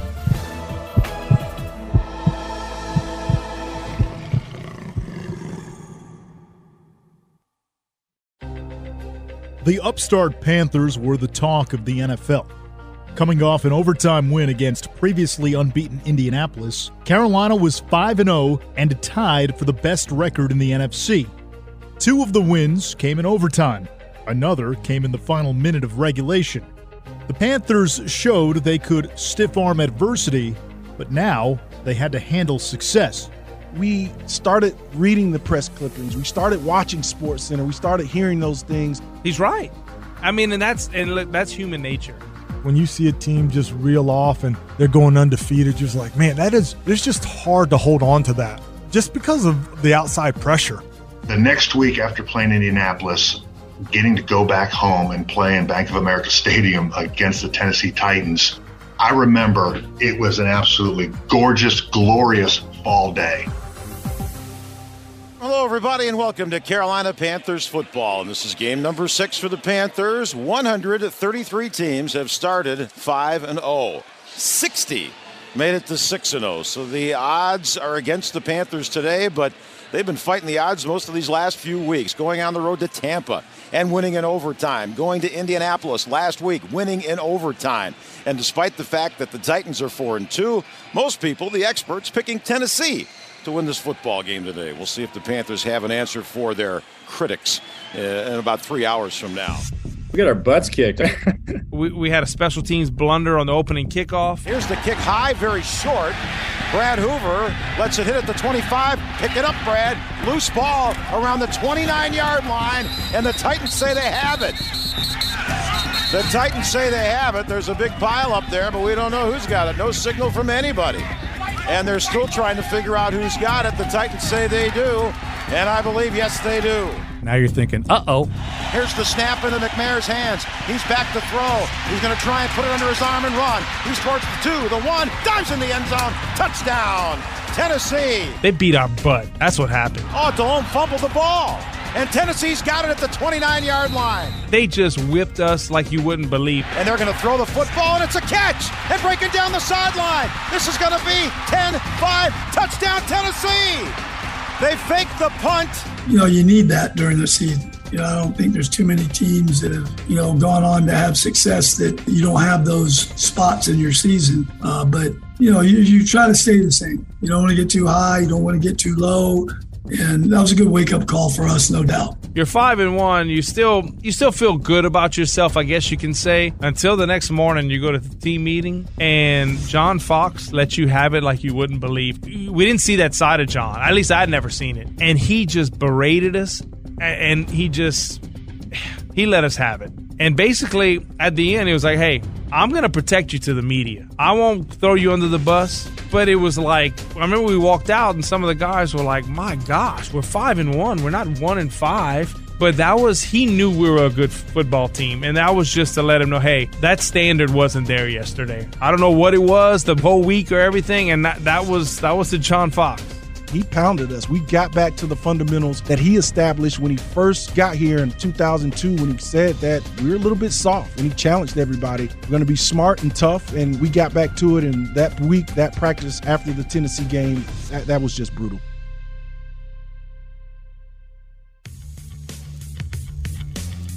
The Panthers' record stood at 5 and 1 after a humbling loss to the Titans. The following week, the Cardiac Cats found their footing on the road. And that should do it. That'll be the last play of regulation. And for the third time this year, on the road, the Carolina Panthers will go into overtime. And you've got to certainly like the odds because they've won in Tampa, they have won at Indianapolis in overtime. And now we're here in the Superdome in New Orleans, and we've come to the end of regulation. Four quarters in the books. John Kasay trying to end this one. Snap, Kick is up by Kasay, and it is good. And the Panthers have done it again for the third time this season, going on the road and winning in overtime. John Kasay's won all three with field goals, this one from 30. And the Panthers are now 6 and 1 and still riding high in the NFC South. The next week, Carolina went to Houston for the first time that season. Team historian David Monroe. Went into my hotel room and there was a uh, bottle of Super Bowl 38 wine on my bed from the uh, City of Houston Super Bowl host committee. I still have that bottle of wine. It hasn't been opened, but hey, maybe that was an omen that we'd be going back. In week nine against the Texans, the Panthers' offense hardly resembled a championship contender. All right, one second to go. The Panthers at their 29 yard line. Delhomme under center. And he is back to pass. Over the middle of Nick Goings. Lateral to Steve Smith. Smith up to the 50 yard line, looking for some help, breaks a tackle. He's still going at the 35. Smith Pitch it, to the Steve. 30, Pitch it. trying to Pitch it. it to somebody. It's a fumble down around the 30. Big pile up, and this one is over. That was our best play of the game. Yeah. Panthers dominated the first quarter, maybe even the first half. But we just couldn't convert our offense into points that game. When you give up 14 points in the NFL, you expect to win. We didn't win that day. Having lost two of three, Carolina returned home for a rematch with defending Super Bowl champion Tampa Bay. In week two, the Panthers clipped the Bucks 12-9 in overtime thanks to three blocked kicks and a sterling effort from the defensive line. This time, Mike Minter and the secondary set the tone early on. All right, third down and five, Tampa from their 21. Three receivers and a little group triangle to the left for Brad Johnson. Panthers rush four. He was looking for a guy, and I read him all the way. Johnson feeling some heat, throws, it's picked off. Mike Minter has it. When I caught it and was able to get up and get to my feet, I knew I was going to score a touchdown. To the 25, onto the 10, 5, Minter's gone. Touchdown, Panthers. 29 yards. And and then from that moment, man, it just it's just electrifying. The Panthers dominated the Bucks through three quarters. Back to throw Delhomme. A lot of time. Steps up. Deep downfield for Ricky Proehl. Got it. 20, 15, 10, 5. Touchdown, Carolina. Oh, my goodness. What a bomb by Delhomme. Johnson back to throw. Again, Peppers in his face. He avoids the rush. Now he's brought down from behind and sacked at the 45 yard line by Al Wallace. Carolina led 20 to 7 heading into the fourth quarter. The Bucks' first offensive touchdown of the game came with 10:29 to go in regulation. Johnson wants to throw. Back to pass. Feels, oh, he got pounded as he threw the football, but it's caught by Keyshawn Johnson, right corner. And is that a touchdown?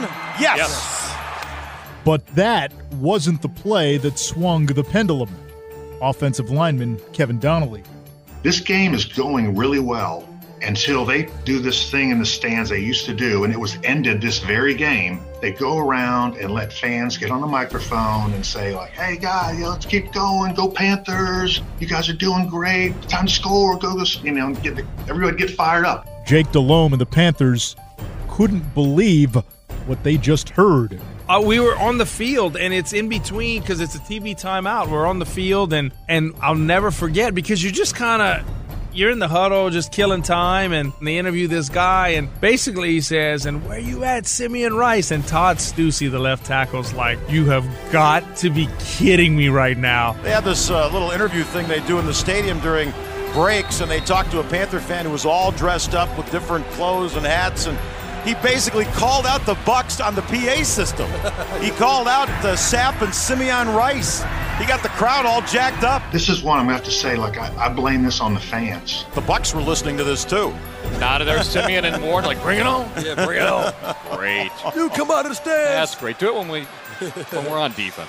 Well, that'll be the last time we run that promotion in the Yes. stadium. you gonna give a fan a microphone? Ooh, ooh. Sure enough, Simeon makes a play not long after. Delhomme back to pass. Big rush. Sacked. Simeon, Simeon Rice. Rice. Back at the 20. Bad promotional idea. Delhomme back to pass. Has time? Not anymore. Another sack, and the ball, Ball came, came loose. loose, it did. And the Panthers have it. That was Simeon Rice again from the blind side. Two sacks on that series for Rice. As offensive linemen, there's a fine line between um, we want to have confidence, we want to go out there and just kick a man's butt every single play, but at the same time, we want to help him up and say, man, you just slipped, man, you just fell. I didn't pancake you. It's all good because you want to, you know, there's a wrath, there's a there's an anger and a, a vitriol that just it's waiting to come out if provoked enough. While the Tampa defense was plenty provoked, before the game, that wrath, anger, and vitriol started brewing in the stands. We were watching them before, and uh, Simeon Rice and, and Warren Sapp were like spitting on our logo and, and just, you know, disrespecting us and disrespecting the team. I, I was getting enraged that they just disrespected us on there and thought they could just walk all over us. My name is Joseph Muscarello, aka the Carolina Prowler, and I was the fan. Basically, my outfit was like if I was in the in the wild and I slayed a panther and put it on my head and my body. I had panther feet, panther claws, and the and the panther mask. So the lady comes over and she says, "You one fan of the game. Um, can you tell us about yourself?" I said, "I was the Carolina Prowler, and also that I was not gonna sit here and take it them disrespecting us." And we weren't gonna that the, the, panthers were gonna kick their butt all the way back to tampa bay. Well the next play jake got sacked and the next play after that jake got sacked. And then everybody started looking at me. A little after that i got out and i went and stood so where i could watch the game. And i just was like worried oh i'm gonna get jumped getting out of here you know? Johnson back to throw. Pumps pumps flings it upfield. And it is caught Oh, it's a touchdown for McCardell! I got real worried there for a little bit. I said, oh, I'm going to be like um, the guy in Chicago that caught the ball. While the Carolina Prowler was sweating, the Carolina Panthers were on the prowl, down four in the final minutes. It was time for another cardiac finish. In the pocket, Delhomme to throw with time down the middle of the field. Proehl's open at the 30 and pounded to the turf at the 27 yard line. First and 10 Panthers. Boy, Ricky Proehl's made three catches today, and all three have been big gainers. From the 27, Delhomme out of the shotgun. Blitz is coming. Throws it upfield. He's got Muhammad caught down around the five yard line. Oh, Moose with a great catch. All right, now let's not score too soon. no, let's just score. We'll picky later. You know, you know what, Bill? I tell you what. Do not just throw that ball up there haphazardly, young man. Let's try to think about it. Woo. The Panthers are at the five of Tampa, first down goal. Delhomme out of the shotgun has it again. Fires Smith, caught it, touchdown! Steve Smith caught it with 106 to go. Oh. Are you kidding me? This is incredible. I was just like, well, that lets me a little bit off the hook. And about that time as we were leaving, I got a call from that um, Channel 36 uh, was at my house waiting to interview, and my wife was not happy. She says, um, Channel 36 is sitting here in my living room. Why? She says, You're in trouble now, mister. She said, I didn't tell you to go out there and get no trouble. You went to a, to a game. You know, it, you you're about to get get you and my son jump. another week and another dramatic Carolina win. That win over Tampa was big, uh, I think, mentally for this team to sweep those guys. Man, it's so fulfilling when when you uh, make people shut up on the field. Even though we ended up winning that game, for me and for Todd Steussie, um, we were pissed off and angry in the locker room and could care less that everybody else was celebrating. It was it was kind of to us that yeah, the fan can be blamed for this, but the offensive line's the one that looked bad through all this stuff. And I like I got so angry, I, I was in the bathroom and tore a paper towel dispenser off the wall and threw it against the showers. And Kris Mangum actually had to come in there and calm me down because reporters are starting to look in there like, what's going on? You know, you guys just won a game. Everybody's celebrating out here, and somebody's going to town in the in the shower area. But um, Anish, that's just the way it was, and that's the brand of ball that we played, and that's that's who we were. I'm glad we won it because I promise you, John Fox would have set us straight about we didn't lose the game because of a fan. We lost the game because we didn't execute correctly. So that would have been a, another butt chewing that we probably uh, would have had to listen to. Carolina followed up the Tampa win with another close win against Washington. The Panthers were 8 and 2. 6 of the wins were by 3 points or less. We felt like an 8 and 2 team. You know, in the NFL, a win is a win. And you go back and look at it, yeah, look at the number of games in the NFL that are decided by 7 points or less or 3 points or less. In the NFL, there are usually out of the 32 teams each season, there's usually one team that is head and shoulders above everybody else. There's one team that's just awful. And then the other 30 teams are pretty much even. But the thing that separates those 30 teams from one another during the course of a season are injuries. If you go back and look at the Panthers uh, roster during the 2003 season and the number of players that we ended up on that ended up on injured reserve that season, it's one of the lowest numbers in team history. When you have injuries, do you have the depth to overcome them? We had good depth that season. Turnovers. A lot of times in the NFL, the teams are so even. The team that wins the game is a team that doesn't beat itself turnovers and penalties. Go back and look at our turnover margin that year. And the other thing is luck. You got to have luck. Look at the shape of a ball, the football. It bounces in crazy ways. The ball bounced our way that year. And once you start winning and you get some luck, you start believing in yourselves. A team that was 1 and 15 just 2 years prior boasted the NFC's best record after week 11.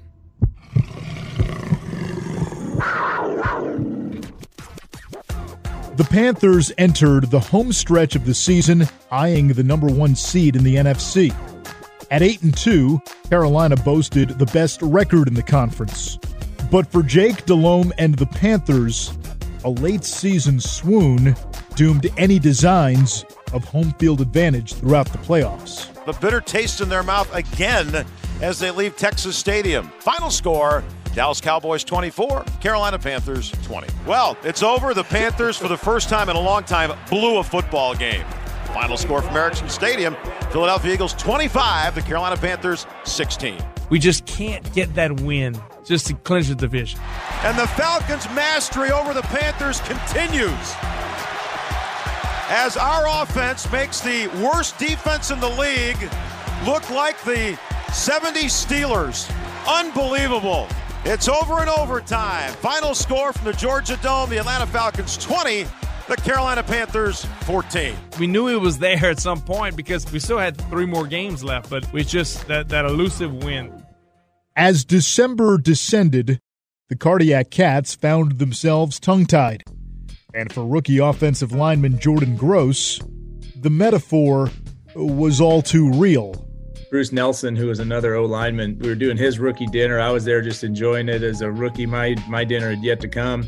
And we get these butterfly shrimp, like these uh, coconut butterfly shrimp. And when food comes, when you're part of a O line eating together, like if appetizers come, you got to move quick or else they're gone, right? So I grab a big old coconut shrimp and bite down into it, and all of a sudden I'm like, oh my gosh, what happened? Something stabbed me in the tongue. So I'm trying to play it cool because I'm a rookie. I'm with all these old guys, and I'm feeling like with my like turning my head down into my armpit, you know, trying to hide and feeling it. And as near as I can tell, there was a fish bone in this shrimp, and it's now impaled my tongue. Think of a fin on a fish, like the top fin, the dorsal fin, I guess. It has a little bone that kind of provides a rigidity at the nose end of the fin. Well, that somehow through processing got inside this shrimp.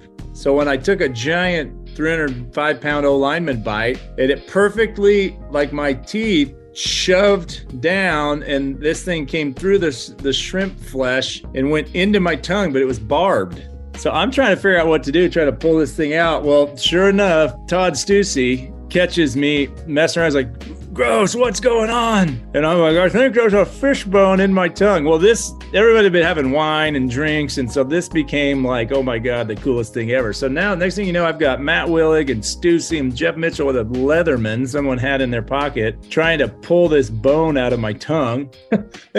we can't get it to go. And I'm like bleeding everywhere. And somehow, Pat Connor, who was our team doctor at the time, happens to be dining at this same establishment. So he stops his dinner. He takes me to his office, numbs up my tongue, cuts it out, and sends me back to dinner. My tongue was all swollen. You don't do stitches on a tongue, evidently. So I just sat there and they you know, they were laughing at me. By the time I got back, it was like almost over. But I just remember thinking, like, what a lo- what a loser. What, happened here? You know, this is such a rookie move. That was the rookie dinner experience for me. My welcome to the NFL moment.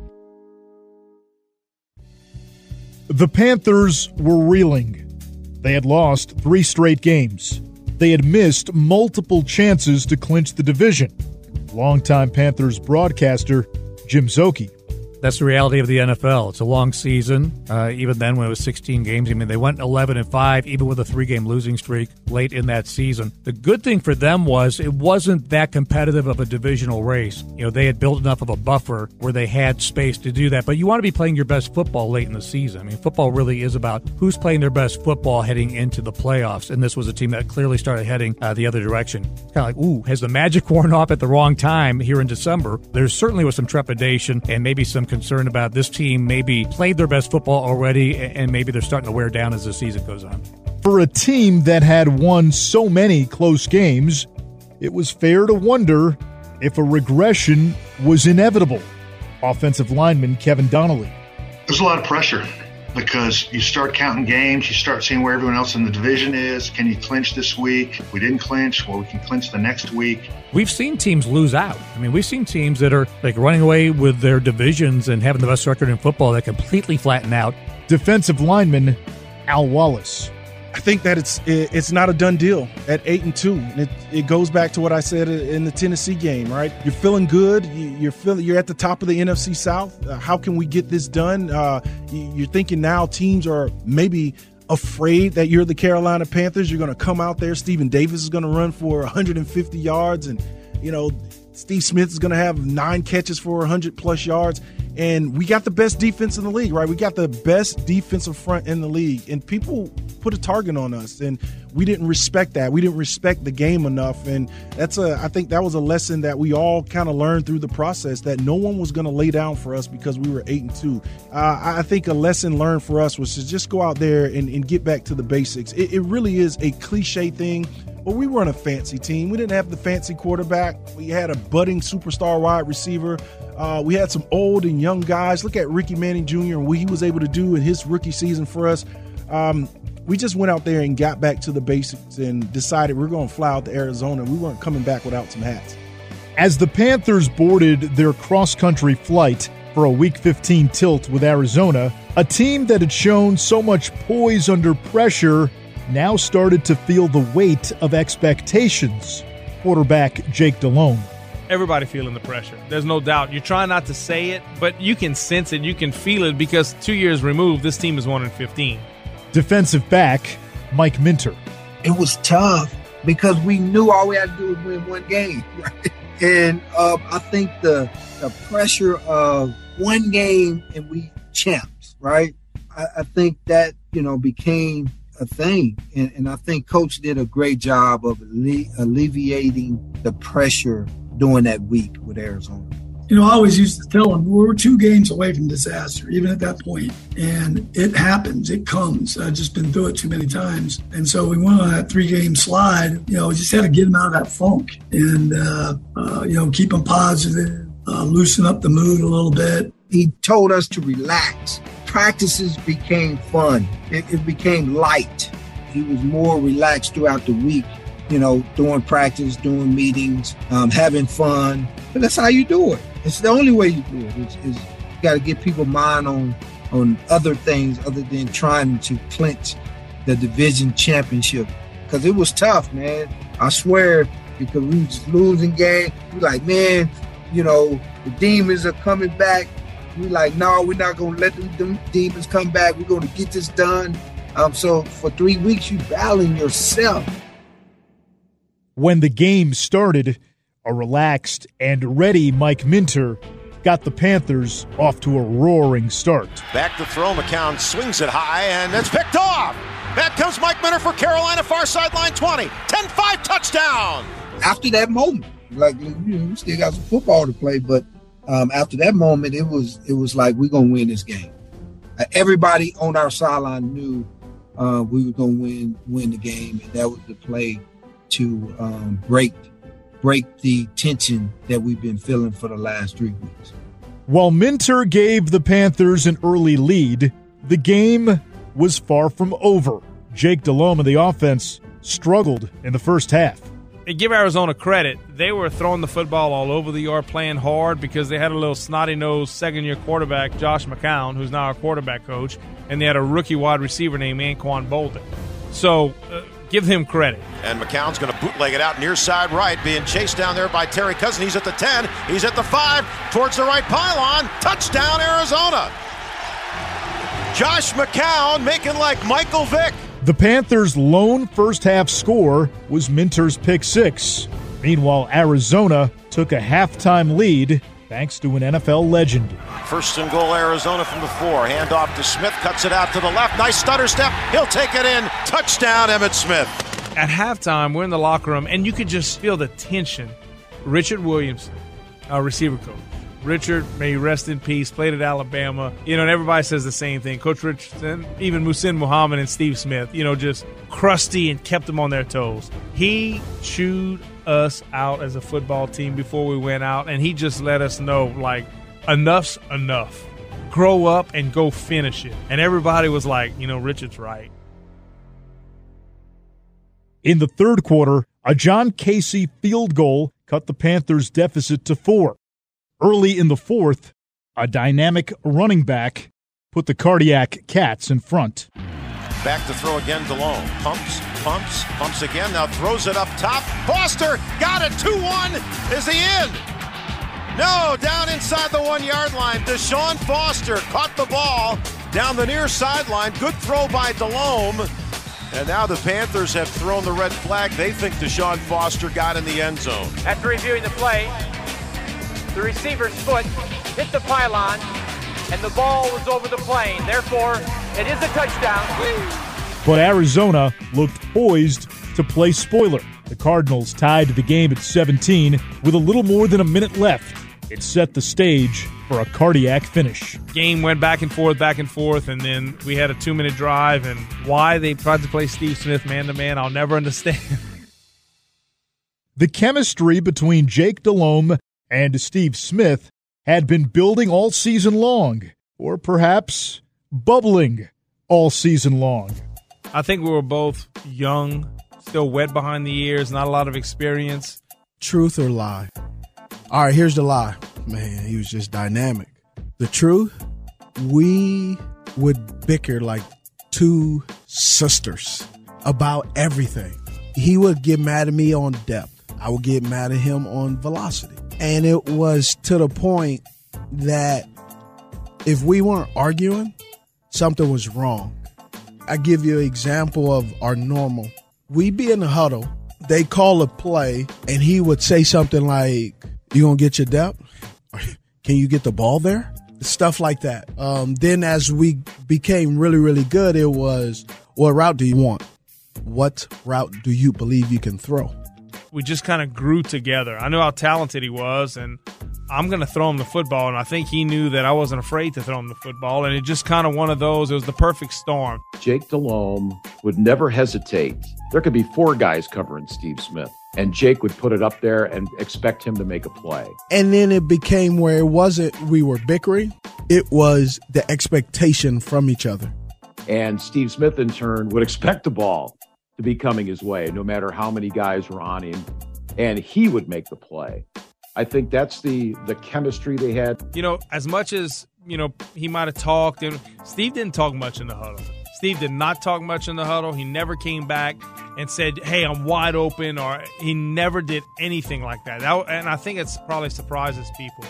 Um, but it was more so if I missed him or something, the only thing he would have would have gotten the huddle and he would have just said, "Hey," and he would have gave me a look, and I would have said, "I missed you. I didn't see you." And he and he would he would have nodded. And I said, "All right, I'll get you." And if he dropped the pass, I he wouldn't look at me. I, one, I wasn't gonna berate him, but he wouldn't look at me because he was just so devastated. I think they did a uh, Bojangles commercial or something. Steve's just one of those players that really feeds off the fans. Um, literally. So they were even building on this off the field. The fact that they were they were close, not only uh, in in the locker room, but in real life as well.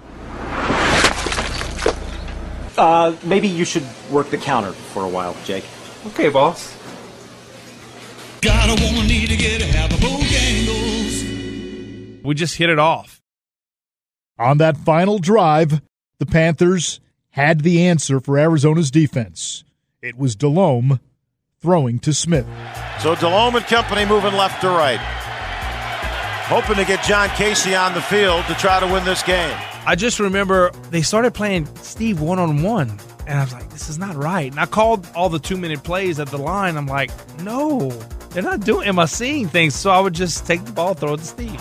And here's Delhomme with a blitz coming, and he goes near sideline. Smith makes the catch and out of bounds. Take the ball, throw it to Steve. Delhomme, short drop, flings it over far side. Smith again. Man, we had figured out we we were pretty darn good. They were outmatched, and the Arizona Cardinals at the time they were setting their ways that they had believed at some point, even though the first three quarters would indicate that that wasn't the case, that they were going to play man coverage, and we took advantage of it. 52 seconds to go in regulation. We're tied at 17.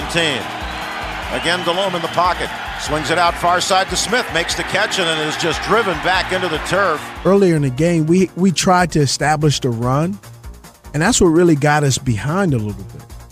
We're running up against a brick wall, and we switched even though they didn't switch, and we went to the pass game, and that's what really helped us. Blitz is coming. Back to throw Delhomme. Fires far side. Smith has it. Goes out of bounds at the 37 yard line. Steve's just difficult to guard, and uh, and they, they're, they're scared of it. So they're going to play off. So I would just, you know, I actually use my brain for once and just kind of take what took what they gave me. Another quick out to Smith. Makes the catch Yes, out of bounds at the 31 yard line. And with eight seconds to go, it's time for John Kasay. And we just methodically went down the field till we got in field goal range. And John was going to come out to kick, and there was no doubt John was going to make the kick, and we were going to win the division. So John Kasay comes on for a field goal try of 49 yards from the left hash mark. Sauerbrun will hold. If it's good, the Panthers would be just seconds away from a division title. We're ready to go. Snap, placement. Kasay's kick is up. It is on the way. It is good! John Kasay drills it from 49 yards out. Four seconds to go. Four seconds to a division title. Have the Panthers have taken the lead 20 to 17 over Arizona. John Kasay's 49 yard field goal was his fourth game winning kick of the season. I mean, you think about all those games, we talk about going overtime and on the road. They were decided by threes, not sixes and sevens. So this is um, that's John Kasay being clutch too. We talk about Jake Delhomme being clutch. Not only was John Kasay a prolific scorer, accurate, strong leg, all the things you need from a great kicker. I mean, he was uh, when the chips were down, he was that guy that, that came through for you. That needs to be remembered as much as anything was to get to that point where you could even reach a Super Bowl. It took a guy like John Kasay being reliable and just being that that constant. No, John Kasay was. uh We were so confident. Just hey, when you get to overtime, the first thing I did was I'd look at Mike McCoy and Jim Skipper, like, hey, where, what do we need to get? Skippy would always give me the timeouts, and Mike was like, hey, 36 yard line, 35. Just get just get near it. John's kicking the field goal. I just don't know if the guy's heartbeat got over 60 beats per minute. That's how he's built. His faith and what he believes in and his confidence in himself is what I believe made him the best kicker in, in this franchise's history to go out there and make all those he is is the cardiac cats. That's how they coined that phrase is on the foot of John Kasay, man. He got us out of a lot of terrible situations and he won a lot of football games for us. Mighty Kasay's kick delivered more than a win. It gave the Panthers the NFC South title and a huge sense of relief. Going in the locker room to celebrate when they were going to get the first division title. Oof, it was it was fantastic. We had a good time, but a lot of that was, you know. we, we checked that off. Next thing now, let's build momentum and try and do something in the playoffs. It was sense of relief, you know, thinking about what we poured into it in the summer, thinking about all the work, all the battles, the cardiac cats, the fan base that had been so good to us. That man, we cannot believe we are here after a 7-9 season, following up a, a 1 15 season, and now we have an opportunity to make some noise in the playoffs. That was a big win to go out there. It's a long trip, and uh, that can wear on teams as well. It's late in the season. You know, just the season wears on a team, and you know, that was a big catapult, you know, late in the season. It's kind of a second win, so to speak. what I remember about going into the locker room, man. I mean, we had the hats, the t-shirts, the champagne. We excited about the fact that we did it. We hugging each other. We crying because think about all the years that, that we've been there. I'm talking about the guys that been there from the beginning of the, of the struggle. And man, it, it was a, a joyous moment to be a part of because it's nothing like pressure being released. I didn't know we got cool hats and T-shirts. That was the best part when we when we went into the locker room. We had NFC South champions hats, and I was thinking, oh, how did they make these already? Like, you know what I mean? Like I was just everything was so new, and I was so ignorant to how anything worked that that was pretty funny. That I was just so happy that we got free hats. See Jackie Miles and Don Tone are passing out the division championship hats and T-shirts. That's something that this team earned. It wasn't given. And it started back you know, for the players in training camp, but for the front office and the drafts and free agency leading up to that. There were key moments throughout the season by all three phases offense, defense, special teams. But I think that team knew we weren't done. There's still more work to accomplish. Winning that game right there now makes it tangible and it, it kind of whets your appetite to go like this I can win a Super Bowl. You know, and every player in that locker room wants to win the Super Bowl. Every every player, that's what you play for. You play for money and you play for Super Bowls. That's what you play for. And now you're like, hey, let's not mess this up. Everybody do their job. Let's not mess this up. That's the chatter in the locker room because now you realize that this is tangible. With a division title secured, the Panthers polished off an 11 win season with easy victories against the Lions and Giants. The win against New York was especially sweet for John Fox, the former Giants defensive coordinator. Whether you're a player or a coach and you're competing against an old team, uh, you you know the people in the organization, you know some of the players, you know everybody knows that's a big thing in the NFL. You know Mike Strahan, who I was very close to, is still there. The ownership, uh, you know, you're part of their family. Was there five years, so you do get close to people. But you know when you compete against your friends, you know you compete a little bit harder. The Cardiac Cats were postseason bound for just the second time in franchise history. Carolina would host Dallas in the wild card round, a game that would give the Panthers franchise its beating heart.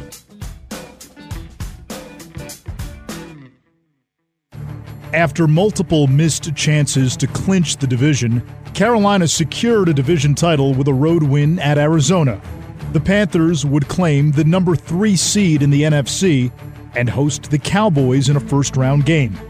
At that point, Carolina's only playoff win in franchise history came against Dallas back in 1996. I can remember the pre-game. You know, the teams line up on different sides of the 50, go through their stretches and all this. And um, one of the Cowboys' helmets had rolled across the 50 onto the Panthers side of the 50 pregame. And Bill Polian, the GM, picks the helmet up and flings it back across the other side. Like he was setting the tone for the day. And it was such a physical, surprising beating. Aikman back to pass from his own seven, puts it up down the middle of the field, intercepted by Sam Mills. Fittingly, Sam Mills with the interception at the end of the game, which sealed the win. And I'll never forget Sam talking to Jim Szoke in the locker room. Sam Mills had never won a playoff game. And what that meant to him to have that big interception at the end, to take it all the way down to the one, and to get his first playoff win on top of that, I mean, he was tearing up. He was really emotional about that. Literally choking up. And he's the guy that sealed the deal in the win over Dallas.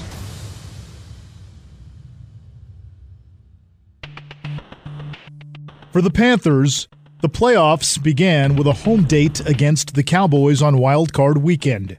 In its ninth season of existence, it was Carolina's second playoff appearance. It was also the second meeting of the season with the Cowboys. Carolina went to Dallas in Week 12.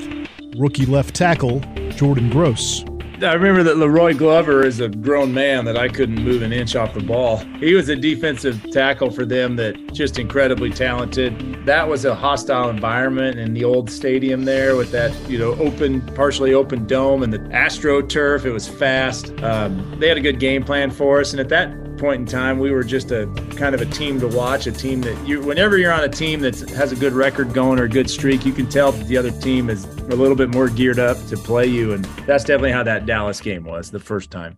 Quincy Carter in the shotgun.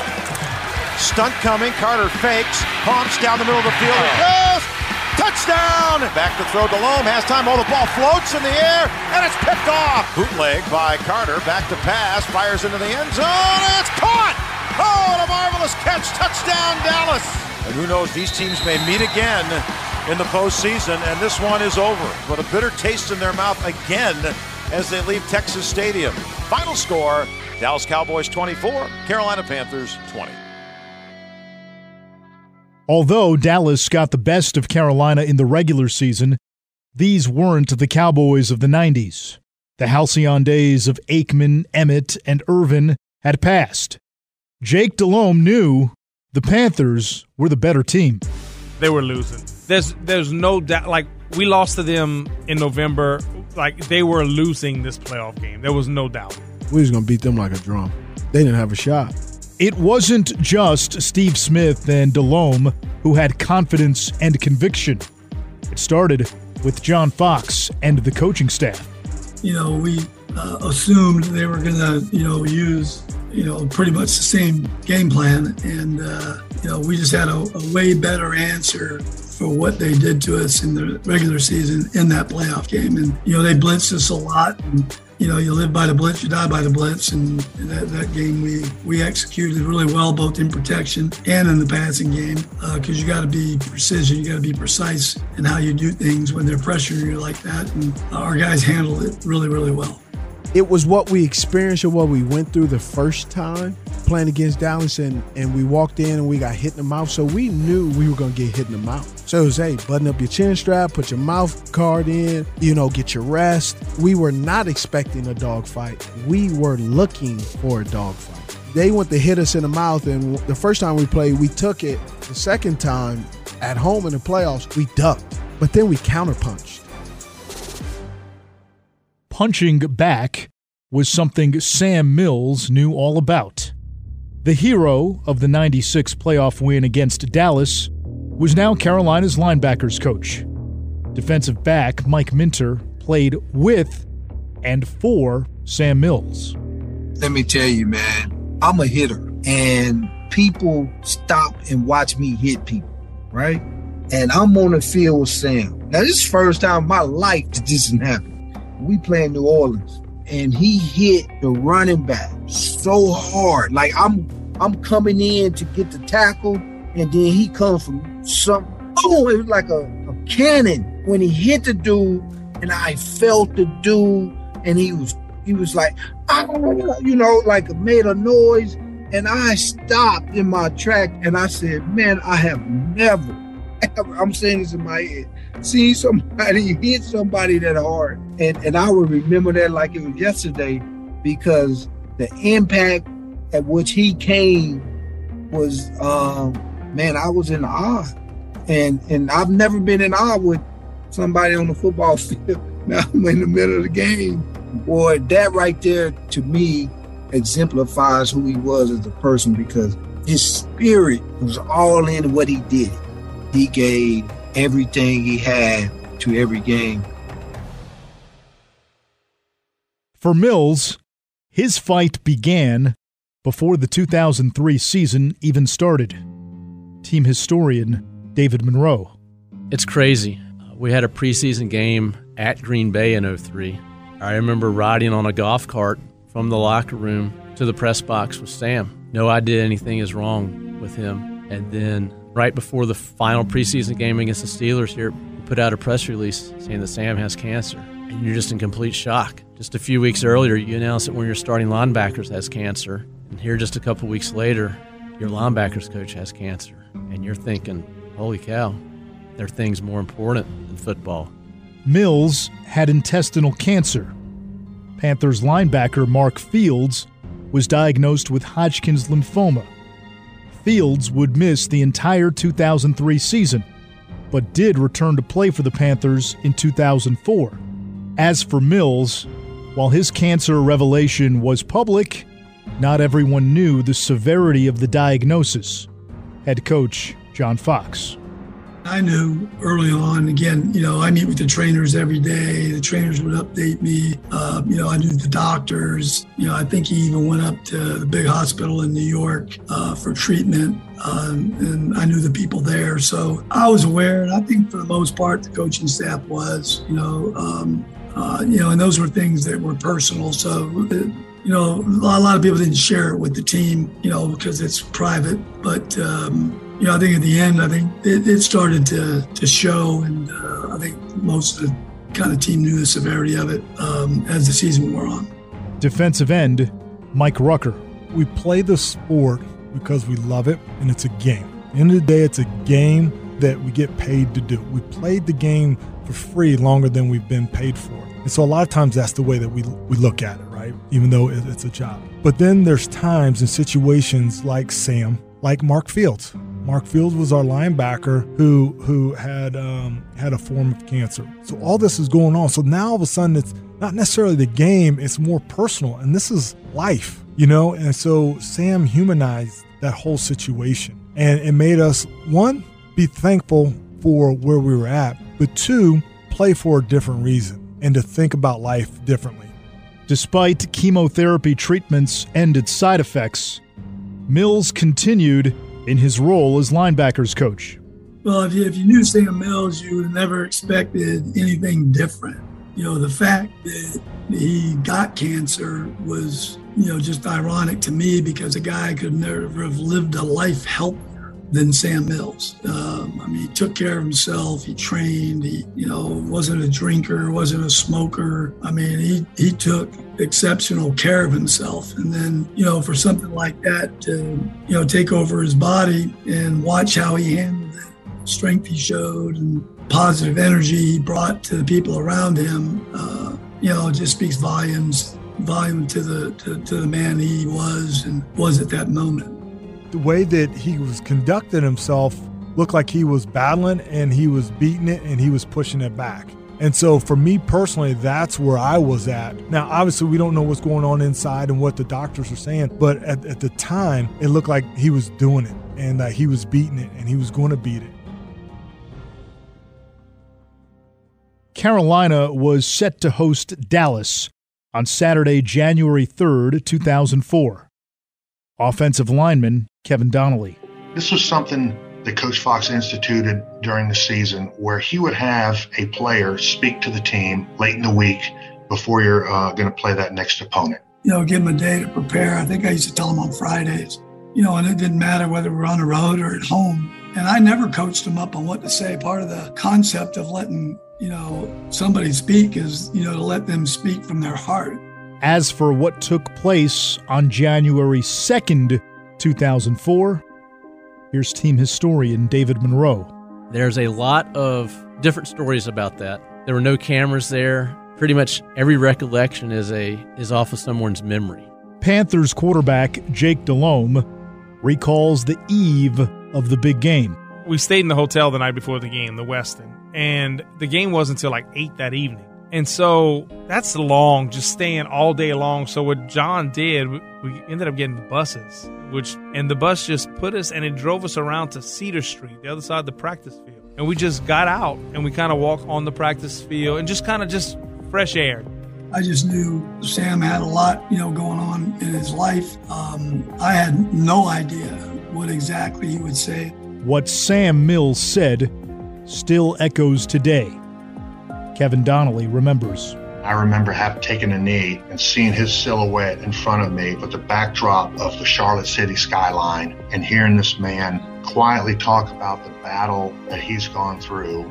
All you can do with adversity and obstacles and difficulties is just to keep going along, do what you do, and just organically said, you know, you just, you got to keep going. You've got to keep fighting it, it's like you just got to keep pounding, you know, and, and you do it long enough, you're going to break through.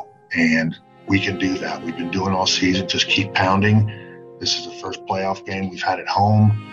This is the team that beat us during the regular season, but we've done great all week. We just keep pounding. We start the game out great. Keep pounding through it. Keep working. Keep grinding. We're going to have success. Defensive lineman Al Wallace to hear the words. We knew, you know, keep pounding meant ch- keep chopping wood. We hear those things all the time. But I think at that moment, we knew that that was something that he was leaving us with. Wide receiver, Steve Smith. I was watching a man with an illness that you didn't know the outcome. And yet he was talking to us as if he knew the outcome. I don't know if we truly knew how sick he was. We knew he wasn't well, but he didn't show it. He coached every day. And so it wasn't until you start getting, I mean, this is the first time we ever heard of keep pounding. You know, it wasn't like, but it was just like, wow. You know what I mean? Just, uh, and it just, they weren't winning. I know we keep saying that. Like, we were beating that football team. There was no doubt uh, we were going to beat that football team. And then as it went on, you, you, you live in the moment. I think that's the biggest thing. And then after, when you take a step back, you're like, okay, wait a minute. That was big what just happened. That speech, the play, you know, just everything about it. That's this is going to be big one day. But I just think we were so dialed in and focused that it maybe got I don't it didn't get lost because everybody remembers it. But it was just it was just part of the process. That's not the first time Sam had ever talked about keep pounding. Go back to 1995. The team had started out 0 5, and Sam, just as he was as a leader, as a coach, was a leader in that locker room. And he told his teammates to keep pounding, keep pounding. That is a phrase that Sam, or a motto, a mantra that Sam used throughout his life. So it, it just didn't have it. It just didn't resonate for when he had cancer. And on that particular day, that is something that Sam lived by. And he shared that with the team. Wide receiver, Muhsin Muhammad. All the teammates, you know, the entire team there, you know, felt the pain that he was going through. And for Sam to show up every day the way he was and he was battling what he was battling um, was an amazing testament of the kind of man he was, the kind of teammate he was. And, you know, sitting out on that field that day, going through that walkthrough and then hearing that speech, um, we were all lifted. I think we were all lifted. I think we were all emotionally lifted. And it guided us through the next next few games. Defensive end, Julius Peppers. It was a special moment that turned into the foundation for for for this organization.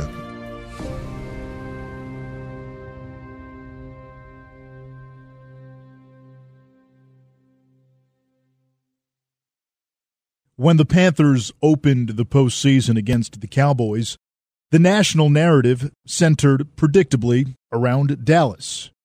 The Cowboys were back in the playoffs for the first time in five years, and under Hall of Fame head coach Bill Parcells, Dallas boasted the NFL's number one defense. But on that day, they stood no chance. Smith goes up and catches it, breaks the tackle 40, down the field 50. Can anybody catch him? He's to the 30, he's to the 20, 10, 5, oh. out at the one yard line. Davis up the middle 20, turns outside 15, 10, 5, Davis, touchdown. Delhomme back in the pocket downfield. It goes for Steve Smith with coverage there. He went up and got it. Touchdown! What a catch! Blitz is coming by Terry Cousin. Carter throws over the middle and it's intercepted. Julius Peppers coming back the other way. 30, 20, Peppers 15 and down to the 11 yard line. What an effort tonight by Carolina. 29 10 the final. For us, it meant the world that a guy would give his time, sacrifice, maybe being with his own family and his kids, that he felt a part of this team and that we were going to fight and do everything we could to take him as long as possible. At some point during that year, I know we had the conversation hey, maybe this is why he's fighting so hard. Every single game we win, every playoff opportunity, maybe that's going to pull him along even further. Despite a terminal diagnosis, Sam Mills would make it through the entirety of the 2003 season and the 2004 calendar year. Mills passed away on April 18, 2005. But Sam's spirit lives on in two eternal words Keep! Keep! Keep pounding. It has become the soul stone and the beating heart of the Carolina Panthers. The Panthers celebrating their annual Keep Pounding Day by serving the community. Hey, appreciate all the Panthers fans rocking with us. Got a big home win. You know what it is. On to next week. Keep pounding, baby. Let's go.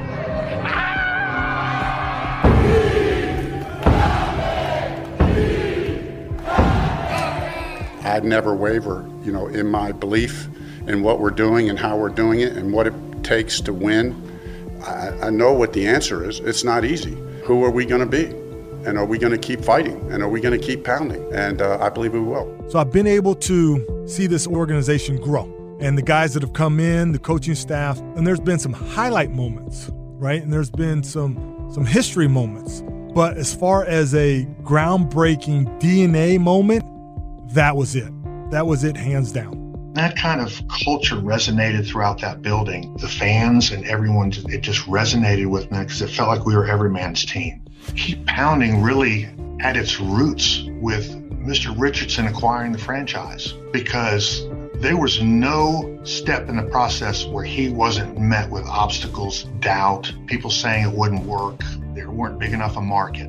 Any wrong turn here or there, that this franchise could have ended up in another city. This is part of this building and this team's DNA, right? That doesn't go away, right? You don't take your blood, your blood cells out of your blood. Like it doesn't work that way. Keep pounding is part of us.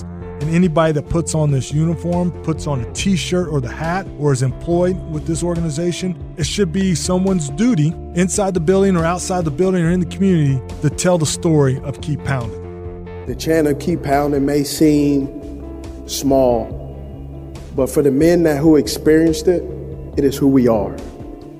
You take that away from us, you take away every legend, every person in this city. But Keep Pounding was given to us by a man who was thinking about other people. So understand, Keep Pounding is not a mantra, it's not words, it is exactly who we are.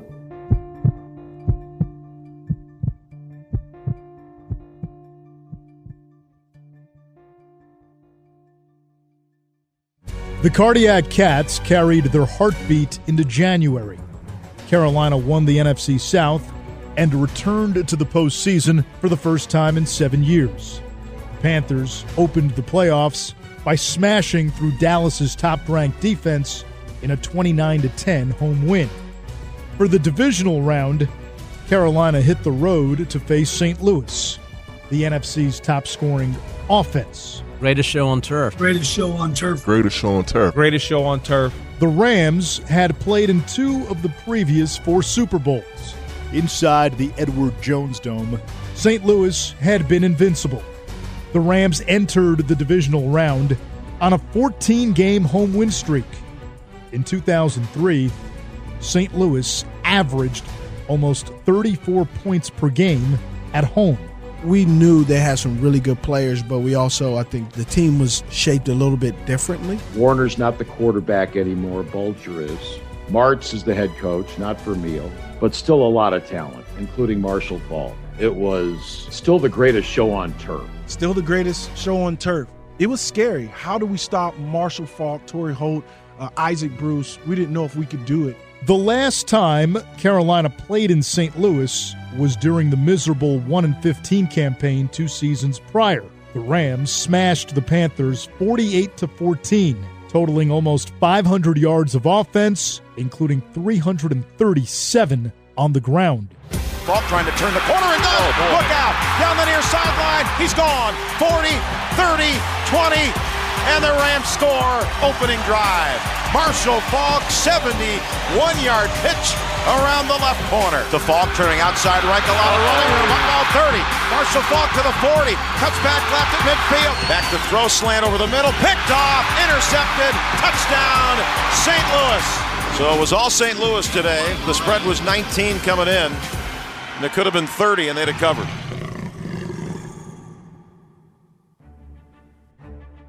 The divisional round showdown with St. Louis was a collision of finesse and power. The Rams burst against the Panthers' brawn. Head coach John Fox.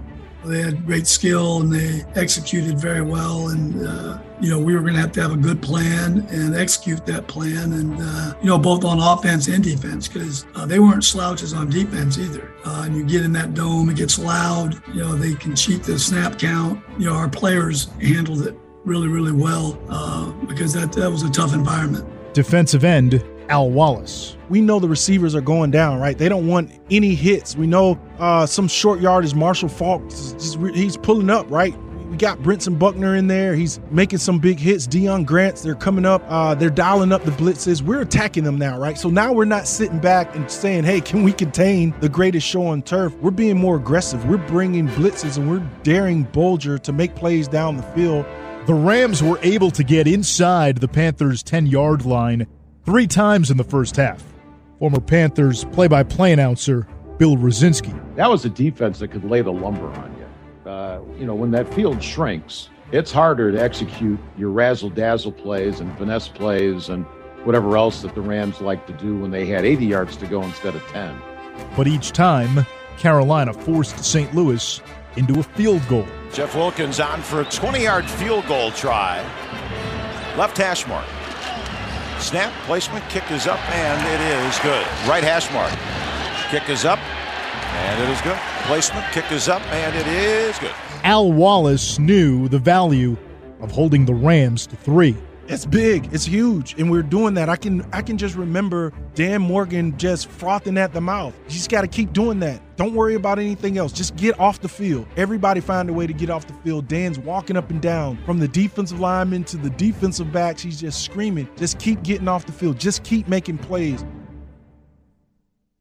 Stephen Davis gave Carolina its best scoring chance of the first half, but at a great cost.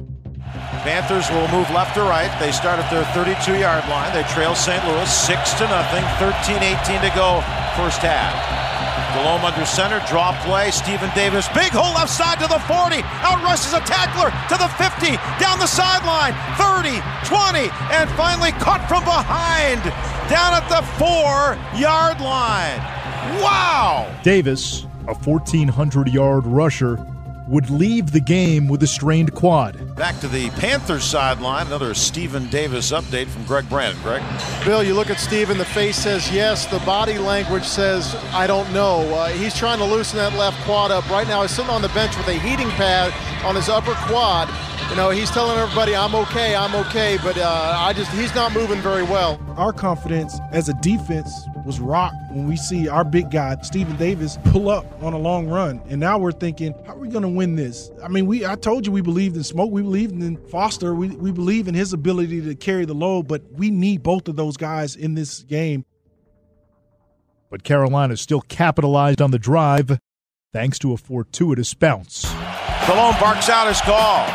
Oh, it's a shovel pass. Is it a fumble? Loose ball around the two yard line. It goes into the end zone, and there's a big pileup.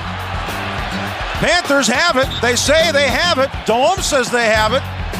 Is it in the end zone? Is it a touchdown? We have no signal from the officials. it's a touchdown for wow. the Panthers. wow. Just the way you draw it up. Muhammad's touchdown was the only touchdown of the game through three quarters. In the fourth, Brad Hoover had Carolina dreaming of the NFC Championship. The Panthers, who lead by four with 9 10 to go here in the fourth quarter, have an opportunity to get a double digit lead. Yeah, this drive can't be about three points. It no. can't. No, we got to go ahead. We need to come up and come up big. And Kevin Dyson is in the ball game for Carolina. Wide left. Foster is in the backfield. First and goal from the seven yard line. Delhomme, quick hitter, Hoover up the middle. Five, two, one, touchdown! Brad Hoover, quick hitter from the fullback spot. And there wasn't a blue jersey to touch him. Seven yard touchdown run. The Panthers led 23 to 12 with less than three minutes to play. But it wasn't quite curtains for the greatest show on turf we really kind of screwed up a couple things on defense um, that kind of let them back in the game. Rams break the huddle. Bruce out to the right, Holt to the left. Fourth down to St. Louis from the Carolina 38 yard line. Bulger as Morgan comes on a blitz, floats it downfield, and it's caught at the 20. Faulk! Oh, come on! Out of bounds at the 16 yard line. Bulger under center. Third down and 10 from the Carolina 16. He's back to pass again. Throws over the middle. There's Faulk at the 15, at the 10 to the 5. He's got a first down. Bulger hands off to Faulk, looking to turn it outside. Cuts left. He's in. Touchdown, Rams. All right, Rams going for two. Faulk's the lone running back. Two receivers right, one to the left for Bulger. Bootleg right by Bulger. He throws. It's caught. It's good for two. They got it to Dane Looker, and it's a three-point Carolina lead. A huge play coming up in this fourth quarter. Here's the kick, and it bounces. It's free. It's a free ball near the 40-yard line. I think St. Louis has it. They do. The onside kick recovery told Panthers defensive back Mike Minter that Carolina missed its chance to slam the door. We thought we had them. We kind of relaxed a little bit because we did think the game was, was over, and, and, and, for them fools to you know come back and, and uh, send it into overtime, now it became a game again. We gotta we gotta get back out here. The Rams had a chance to tie on the final play of regulation. All right, here we go from the right hash mark, 33-yard field goal to tie. Snap, kick by Wilkins is up, and it is good. We're tied. We're going overtime in the playoffs. Have we ever had any overtime games on the road this season? yes, we have. Have we had some of yep. those? Hey, we're used to this, Bass. Got them right where we want them. Yeah, overtime on the road. The Cardiac Cats were stretched to overtime for the fifth time that season. They had won three of the previous four. In this one, the Panthers would win the coin toss and would receive the overtime kickoff. Under the rules of the day, the first team to score won, and Carolina had its chance. Delhomme with the blitz coming, avoids the rush, rolls right, looks downfield, throws. Muhammad's got it, and he's into Ram territory at the 42-yard line. Play action fake, Delhomme to throw, lets it go, wide open. Wiggins far side of the field. He's to the 30. Hold on to the football to the 20-yard line. Kasay's kick is up, it is on the way, and the Panthers are going the NFC. No, no, no. Delay oh, of game. no. Delay of game. Offense. Oh, can you believe it? The, the, flag came in before the kick even took place. The referee. Oh my goodness! For head coach John Fox, jubilation was short-lived. We thought we won the game. Sure enough, there was a flag out there. I thought they had to be offsides, but what happened was is they didn't reset the clock, and uh, they called us for delay a game. You know, so that was really the first time we thought we won the game, and uh, then had to recoup from that you know, to continue the game. And then obviously, what was that, a 40 yarder? And then I think Kasay had to kick a 45 yarder and miss. Kasay ready. Snap is good. Placement's good. Kasay's kick is up on the way. And this time the. No! Missed it! Ugh. The miss by Kasay left the door ajar for the Rams. Second and nine. Bulger deep drop this time. Fires down the middle of the field. That's caught at the 45 to the 39 yard line. Isaac Bruce. All right, Wilkins, the ball's on the left hash mark, kicking right to left. 53 yarder to win it in overtime. Snap, placement, kick is up, and it is short. Yes. Short. Yes. Short from 53.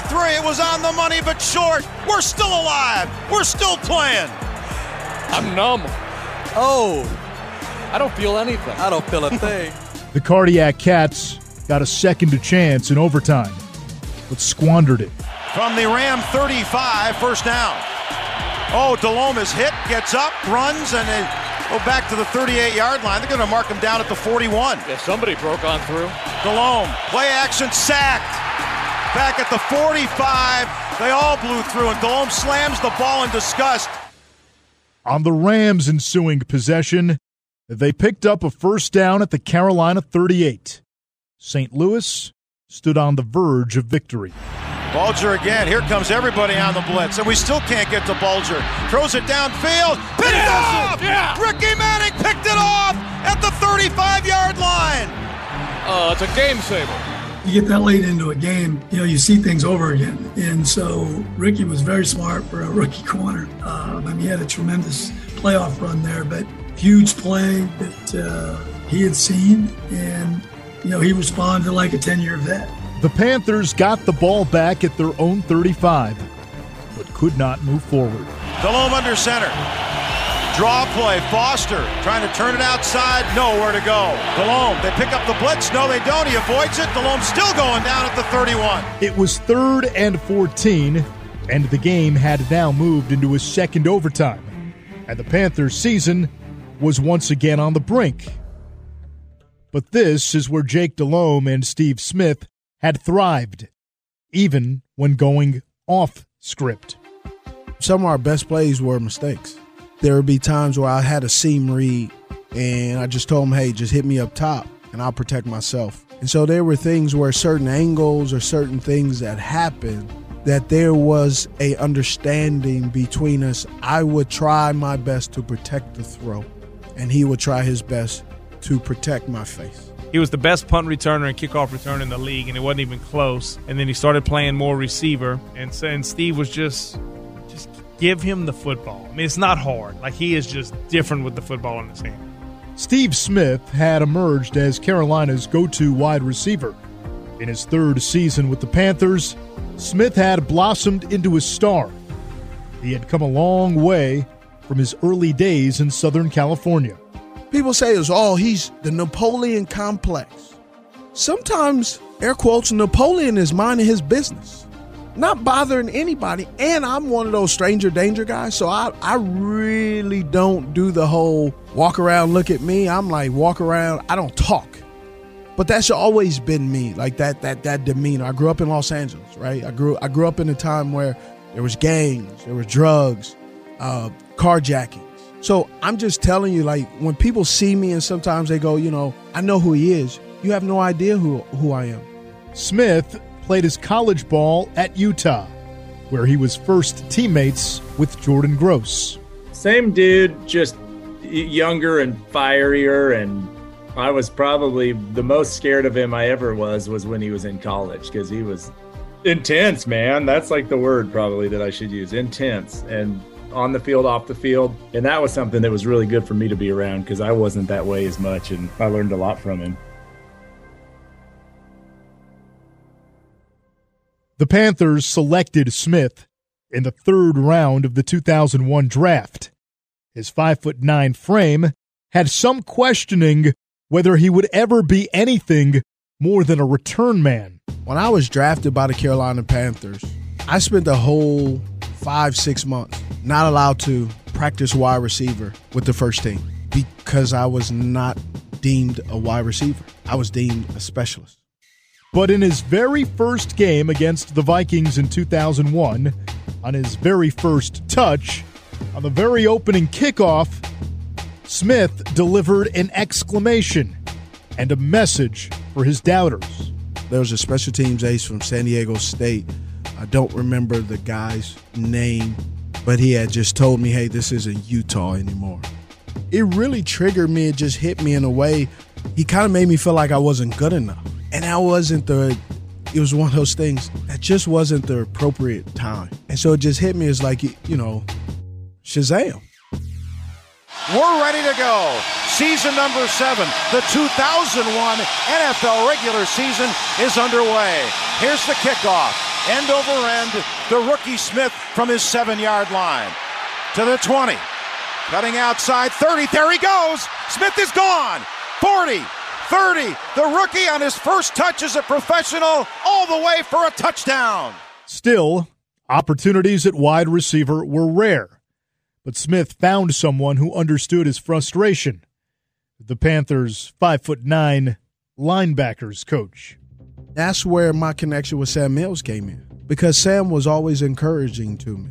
Sam had saw one day after practice, I did not get one rep with an offense in practice. After being used so much in training camp, then the regular season goes, and I'm like, yeah, let's go, let's get going.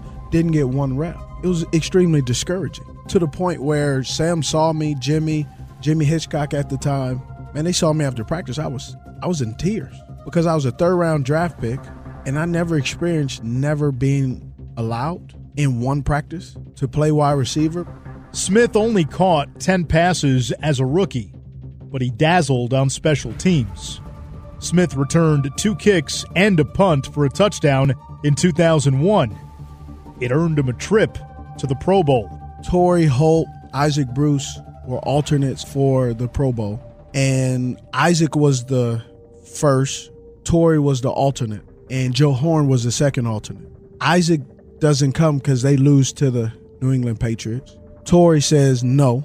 Joe Horn didn't want to get on the flight. So John Harbaugh says, listen, Jermaine Lewis is a returner for the Baltimore Ravens, and I know he is going to play a little bit of wide receiver because he wants to show his team, and John Harbaugh's Philadelphia Eagles special teams coach, says I, he wants to show that he could play wide receiver. So they're missing a guy. You know how to catch punts. You're at the Pro Bowl. Go over there with the wide receivers. They're down one. Okay. So I go over. Joe Cully is the wide receivers coach, and he tells me, hey, going over with the specialist. And again, disappointed.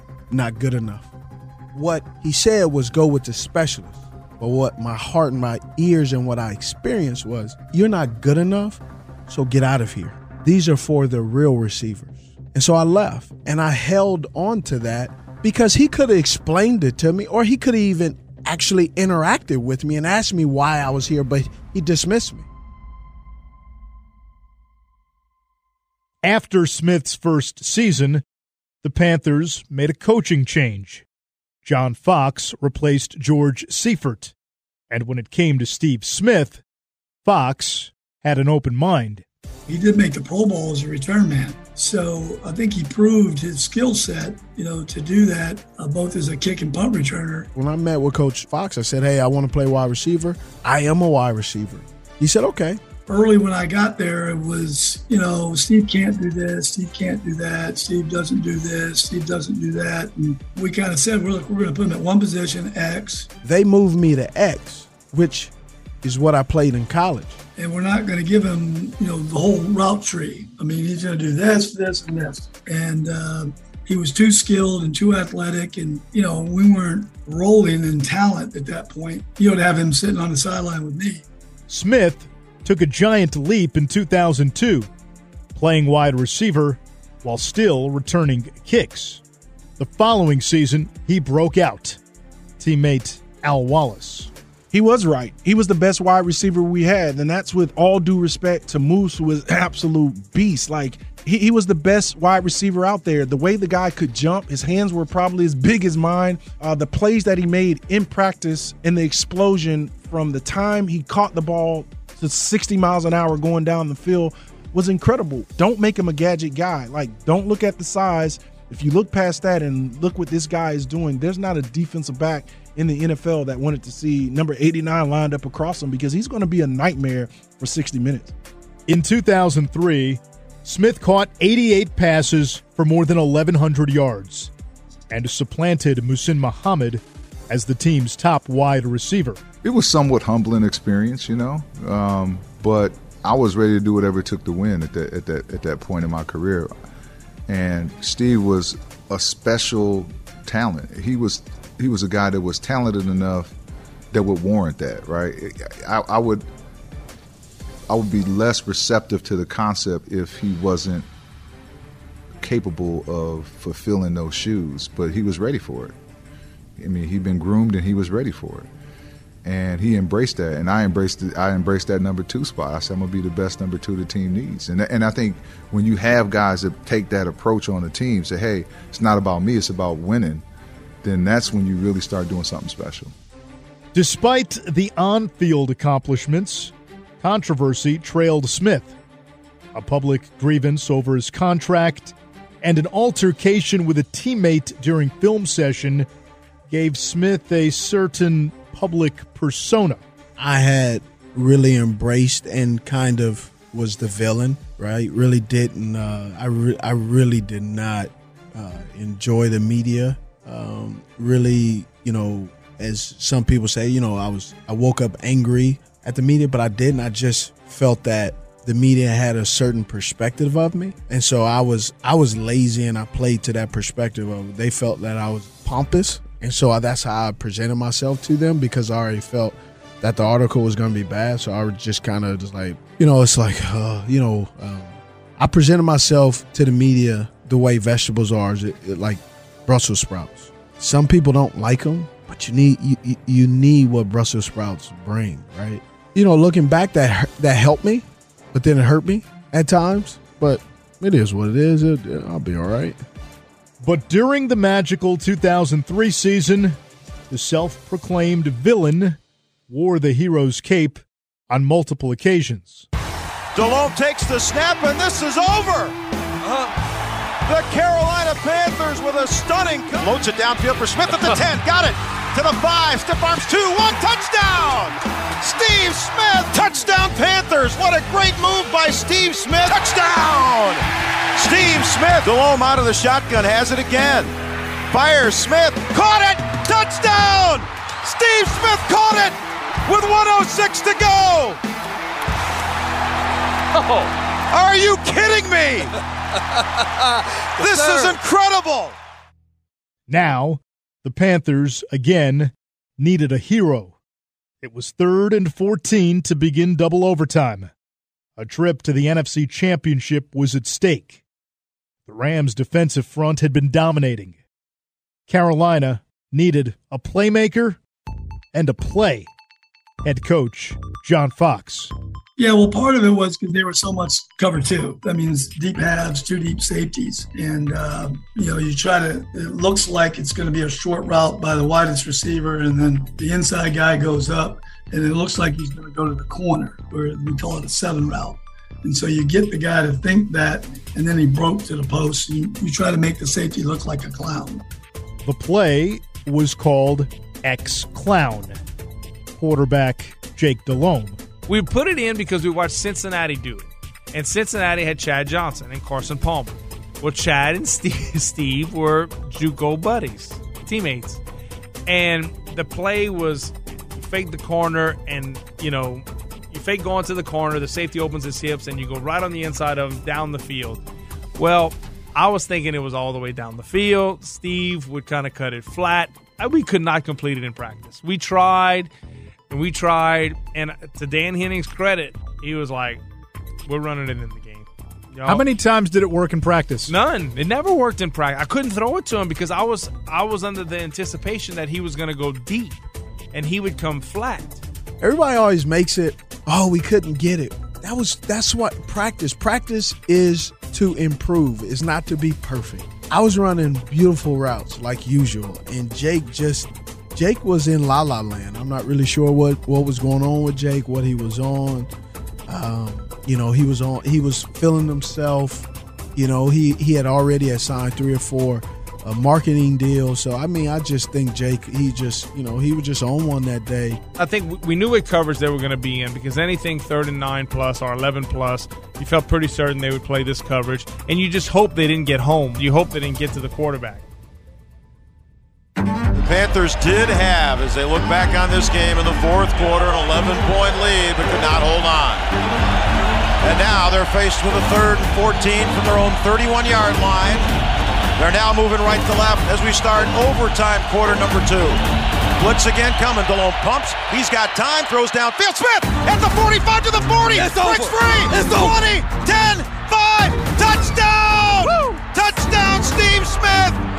69 yards, and we are going to the NFC Championship game. X Clown had the Panthers and Steve Smith basking in the national spotlight. Panthers radio analyst Eugene Robinson. That became the coming out party for Steve Smith, national spotlight. When you make, it's difference making plays down here in Bank of America Stadium when nobody sees it you're on that stage where everybody is waiting for this game and everybody's tuned in. The rest of the NFL now knew what Steve Smith had long known. Panthers defensive back Mike Minter. Well, that he could play football, that he was tough. And that's really what he was just trying to show everybody is that um, that he's a guy that can make plays. He's a guy that was going to be one of the greatest Panthers that ever played. I remember him telling me that. He said, "Man, my goal, uh, Mike, is one day, um, you know, have my name in the stadium." And um, man, you know, when people talk that way, um, you know that they are a different guy, right? Um, they they're not just talking about making a team. He wasn't just talking about being a good receiver on the Panthers. He's talking about putting his name in the ring. Longtime Panthers broadcaster Jim Szoke he was right. I mean, he backed up everything he said as far as what he's going to be. I mean, he'll be in the Hall of Fame, uh, so he, he's more than backed it up. But uh, yeah, you, got to start somewhere. And for him, he had to come in and tell people first because he wasn't getting the opportunity to show them. people look at stature, they look at size, they look at what is cookie cutter and what is normal as far as what dimensions fit a football player. Uh, but uh, yeah, Steve Smith, uh, I think because of his upbringing in LA, having to earn things the way that he did, knew in his soul that he would be good enough to do what he did in the NFL. And rookie offensive tackle Jordan Gross knew in his soul that the Panthers in overtime would surely prevail. I never really thought we were going to lose. I mean, and it's not because I was a predictor of great talent or anything, but just history had shown that season that man, we go into overtime, that's ours to win. Oh, oh, I guess now we're going double overtime. Man, we'll probably win eventually. You know, and sure enough, you know, Jake to Steve, and he's out the gate, and man, the rest is history. The win over St. Louis was Carolina's fourth overtime win of the campaign. The Panthers were one win away from their first Super Bowl. The Cardiac Cats still had a heartbeat. They still had belief. And they had hope.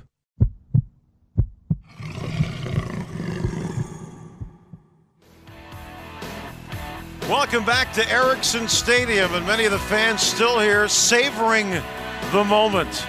The Carolina Panthers beating the Dallas Cowboys 29 to 10 and advancing in the NFC playoffs. It'll be on to St. Louis next Saturday to take on the Rams. Blitz again coming. Delhomme pumps. He's got time. Throws downfield. Smith at the 45 to the 40. It's Breaks over. free. It's 20, over. 10, 5. Touchdown. Touchdown, Steve Smith. And we are going to the NFC Championship game. Now it's getting real. I mean, you beat the Dallas Cowboys pretty handily. You beat the team that some, most, I would say, thought was the favorite to win the Super Bowl. You knocked them out in the next round. So you're walking out of there knowing you've got to go on the road, play a great Philadelphia team in the NFC title game. That is going to be very difficult. But now it's like you've won a game that nobody thought you were going to win. So nothing seems too big in that moment. The city of Philadelphia draws its name from two Greek words phileo, meaning to love, and adelphos, meaning brother. However, former Panthers player turned broadcaster Eugene Robinson knew all too well that fraternal love was elusive for outsiders. Fans, man, the fans don't like you, dude. You know where you stand with Philly fans, dude. They don't like you. They love their team and they don't like you. Even when we would play Philadelphia and I'm as a broadcaster, I would never fly my colors that I'm wearing. I never wore like Panther gear at all. Never did. Not in Philly.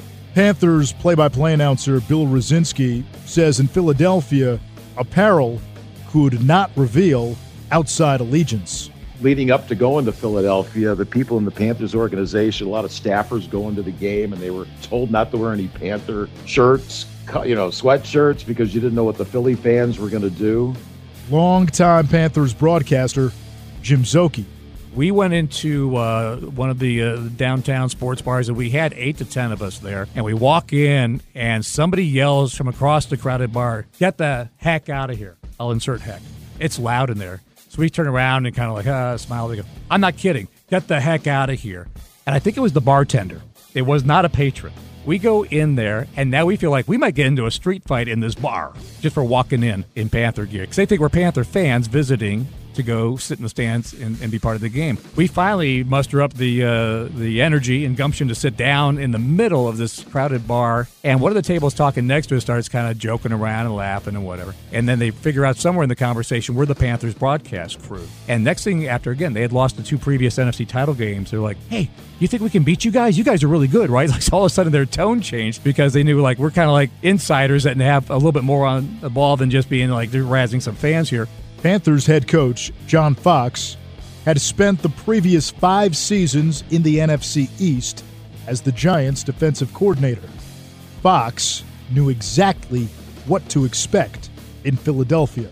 Anytime you travel in the NFL, you got to take a road warrior mindset, and that's there. There's nobody rooting for us there. It's just it's just who we got right here. You know, some places are tougher to play than others, and you know, Philly's one of those places uh, where they're throwing stuff at you when you walk through the tunnel, and uh, you know they hate you. Before the game with the Eagles, Jordan Gross and the players saw birds of a different feather.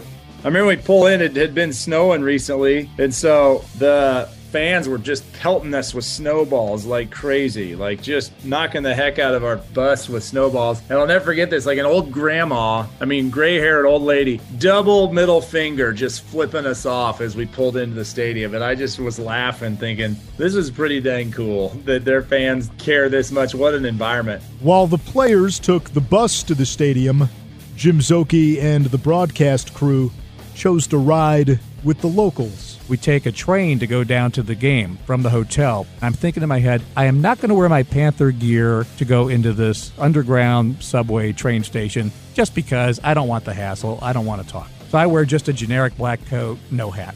Nobody's wearing Panther gear. There's a guy down there selling Philadelphia Eagles gear. Everybody's going to the game. The destination of this train is to the game. They're all head to toe wearing Eagles gear and he walks by. Hats and beads, hats and beads, get your Eagles hats and beads. And he walks past us, stops, turns around, walks back to us, and goes, I smell cat. Before the game, I'm in the press box, and one of the Philly writers came up to me. Said, You're the play by play guy, right? I said, Yeah. And he looked at me dead serious. He said, Do you honestly think that the Panthers can win this game today? And I looked at him and I said, I said, yeah. I said, have you looked at our season? You know, this team somehow, some way, starting with the first game, has found a way in big moments to win football games. I said, definitely yes. The Panthers' journey to the NFC Championship was a roller coaster ride. It was a season defined by four overtime wins. Good snap. Kick by Kasay's on the way. Up, up, up and good! It's good! And the Panthers have pulled it out in overtime. Late game comebacks. Delhomme takes the snap, and this is over. Uh-huh. The Carolina Panthers with a stunning come from behind final minute win over the Tampa Bay Buccaneers. Personal hardships. Just a few weeks earlier, you announced that one of your starting linebackers has cancer. And here, just a couple weeks later, your linebackers coach has cancer. And you're thinking, holy cow, there are things more important than football. Soul defining moments. All you can do with adversity and obstacles and difficulties is just to keep going along, do what you do. it's like you just got to keep pounding. And at times, improbable saviors. Jake Delhomme, at a quarterback for Carolina. Here's Delhomme back to throw. Looks, looks, fires for Proehl in the end zone. He got it! Touchdown!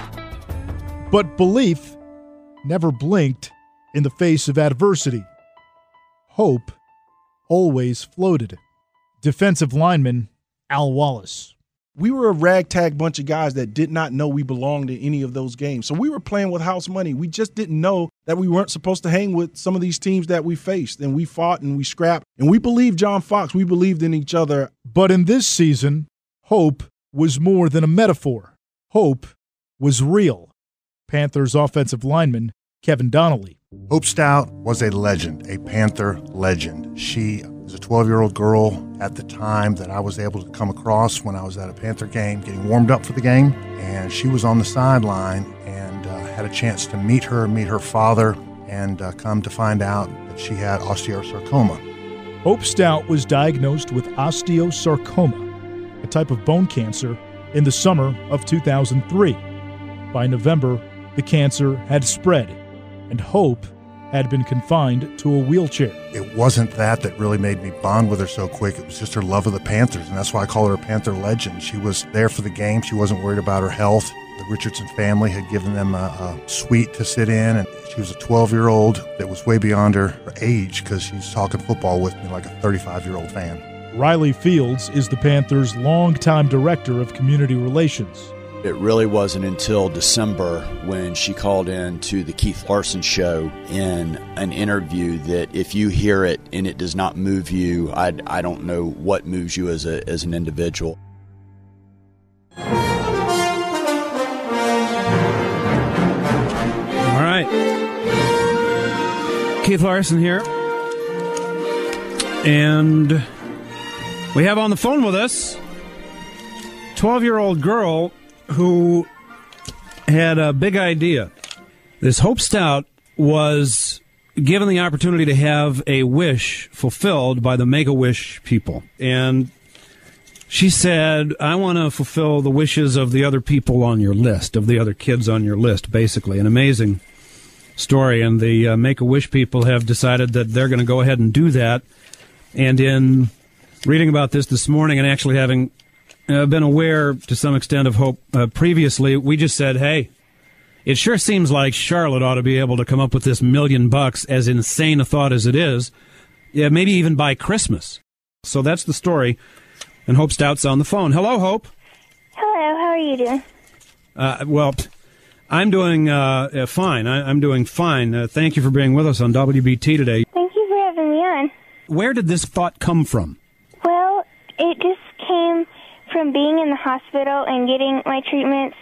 And I just saw all these other kids, and they just seemed so happy in there, and they just didn't know what was going on.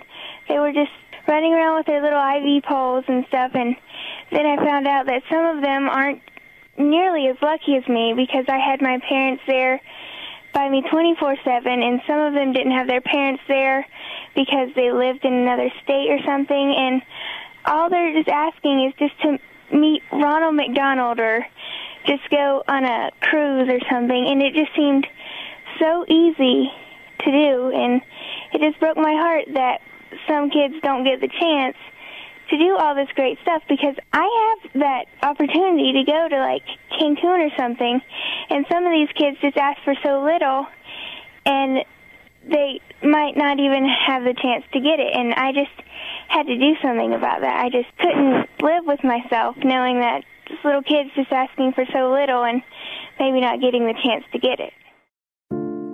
Hope's wish was to grant the wishes of the other 155 kids on the waiting list. The cost of that would be close to a million dollars just by that one radio broadcast was able to reach so much of Charlotte. People jumped on board from all over the place. And one of the coolest parts about it was it was kids her age, you know, doing bake-a-thons and, and walkathons and whatever they could do to raise money. And, and so many of these gifts were coming in uh, that were just really low amounts, but the sum of them all totaling up because all the people backing it and getting behind it really gave us a jump start of trying to reach that million dollar goal.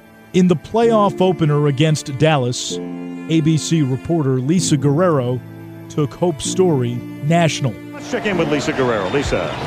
Thanks very much, Al. Well, Panthers right guard Kevin Donnalley was very much looking forward to the spotlight of tonight's game not for himself, not for his teammates, but for a 12 year old girl by the name of Hope Stout. He met her earlier this season. She's been battling a rare form of bone cancer and has become an inspiration to him. Here's an example of her selflessness. When the Make a Wish Foundation asked her what she would like granted, she said she wanted the wishes granted of the other 155 children battling life threatening illnesses in this region. The cost, about $1 million. Donnalley wants to help her raise it. So far, they've raised about $400,000. For information on how you can help, you can contact the Carolina Panthers. It was such a full circle moment because, you know, originally she wanted to, to be in the spotlight and, and have some fame, if you will, but she put that all aside, her wants and needs for others, and it ultimately came back around where she got her story told nationally, frankly to the world, and it just it was it was an amazing moment. Director of Community Relations, Riley Fields.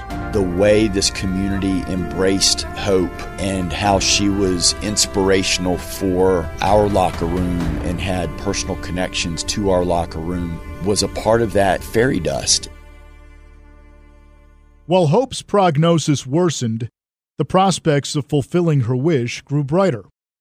Hope had helped plan a gala scheduled a few weeks after the playoff opener against Dallas. It was Hope's event. She had been planning this, and it was a Hollywood theme and a red carpet theme. But on the day after the playoff win against the Cowboys, Hope Stout passed away. Kevin Donnalley remembers.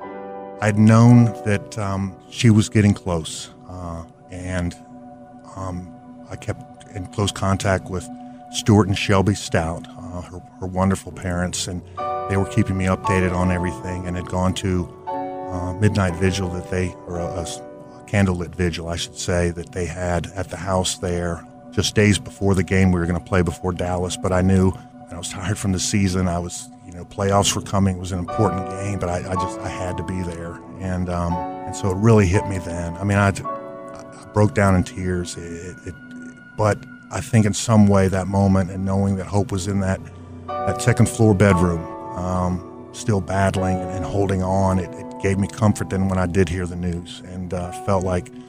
Um, you know, she came here. It was a short time, but man, she accomplished so much. Hope's impact would continue to be felt. The gala would go on as planned. Two days before the NFC Championship at the Westin Hotel in Charlotte, more than a thousand people attended the celebration of hope. The goal was to raise a million dollars and grant the wish of every child on the Make a Wish Foundation's waiting list. We're going to sell this right now. But, sir, I've got him at 15000 Kevin says he'll give another one if you'll go 15000 too. Yes! $30,000 here tonight. Give him a hand. We just got the updated total, and as you know, the goal was $1 million, and in four weeks, Make-A-Wish has raised $1,116,000 in Hope's name, and they're still counting.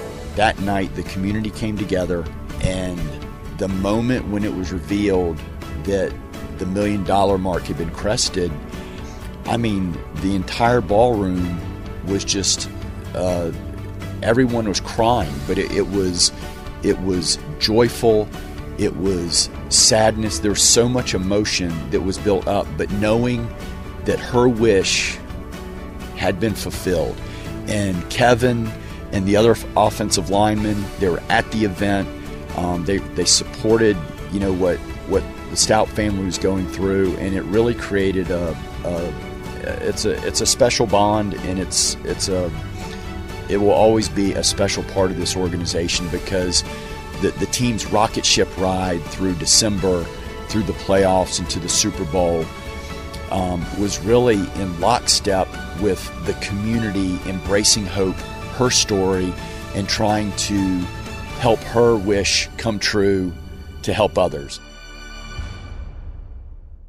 Two days after the gala, armed with hope, belief, and the NFL's best defense, the Panthers took aim at Philadelphia. Hello, everybody, and welcome to Carolina Panther playoff football. It's the third postseason game for the Panthers, and as uh, the case is in the postseason, they get bigger and bigger. And tonight, the winner gets to go to Houston in two weeks to play the New England Patriots in the Super Bowl. The game time temperature was 33 degrees with a wind chill of 22. Perfect conditions for John Fox. Well, I just wanted to shorten the game, and to do that, you got to be able to run the ball and play defense, and you know, and it's, it's tough nature. You know, we, are going to bring our big boy pads, and, and we're going to show them what toughness is. McNabb again is back to pass, deep drop, sets up. Oh, there's a sack. Back to pass, McNabb, and they got him for a sack. Another blitz is coming. Sacked at midfield. While Carolina's defense set the tone, it was Muhsin Muhammad that quieted the vaunted Philly crowd. Delhomme back to throw. Looks, looks, nobody open. Heaves it downfield for Muhammad in the end zone. He got it! Touchdown! What a great catch by Muhsin Muhammad. After Muhammad's touchdown, he got down on one knee, raised one finger to his face mask, and made the universal sign for silence. A moment that would later adorn the cover of Sports Illustrated. People ask me, man, did you know right where the camera guy was or something? Where you? No, I, I really didn't. I think they found me. It wasn't hard to find out there in the middle of the field in that you know that cold uh, January day. After the shush by Moose, Philly fans lost much of their remaining mojo when star quarterback Donovan McNabb took a major hit. First and 10 Philly at the Carolina 23 yard line. The Panthers are showing blitz, and here they come. Oh. McNabb is sacked. They brought him down back at the 33 yard line. I think McNabb was hurt. Donovan McNabb gets tackled, and somebody on our team falls on him, and he cracks a rib. And I'll be honest with you, the air went out the building. Carolina led 7 3 late in the first half. when the Eagles got close to midfield. And the Eagles are now faced with a third down coming up, third and seven from their 43. No huddle. McNabb. Here comes a blitz by Cousin. Floats it downfield. Manning. Did he pick it off? He did. Ricky Manning with a beautiful play. Come on, man. Yeah. Jump that. Get that. Veteran Mike Minter had become a mentor to rookie Ricky Manning during the 2003 season. Well, it was a big brother, right? You know, seven years in the league, and, and you know, I've done it, and uh, you know, seen a lot. And most rookies don't know the game, and so you know, I, that's what I would just tell him, man. Just listen to what I what I'm about to tell you, and, and then go make that play. Because I mean, he was talented. It's just rookies don't have the information or the knowledge. The week prior, it was Manning's interception that set up the game winning touchdown in St. Louis. Philadelphia, on a day when the Panthers' leading receiver only had three catches, Manning equaled that total while playing defense. McNabb short drop looks. It's a slant. Manning picks that off. Ricky Manning. McNabb in the pocket. Plenty of time down the middle of the field. It goes. It's batted in the air. It's picked off by Ricky Manning. Ricky Manning coming back the other way. He's to the 37 yard line. Oh my goodness, Mike Minter laid out the receiver as the ball got there. And the ball floated in the air. There was Ricky Manning with three interceptions today. Oh my goodness. We're looking at McNabb and the things he liked to throw, and we just knew that they didn't throw the ball out. Right? They always want to break in. And uh, and so that was that was the telltale. Man, we was beating them up. For a guy, you know, in his rookie year to have three picks in the championship game, I mean, I don't know how many times, if any, that's ever happened. He, he was mature for his age, you know, as far as uh, how he prepared. Panthers radio analyst Eugene Robinson. He was a really good corner that you you got to have really good feet. You got to have good feet and you better have good hands. And Ricky had a combination of both. He could catch the ball. The Panthers' defense bared its teeth all night. They finished with five sacks and four interceptions. Still, it was a 7 3 game until late in the third. First and goal, Carolina from the one of Philly. Hoover in motion, all right. Pitch to Foster, trying to turn the far side. Gets over Hoover, bounces off a tackle, still keeps the legs turning, and dives towards the end zone. Touchdown! Oh my goodness!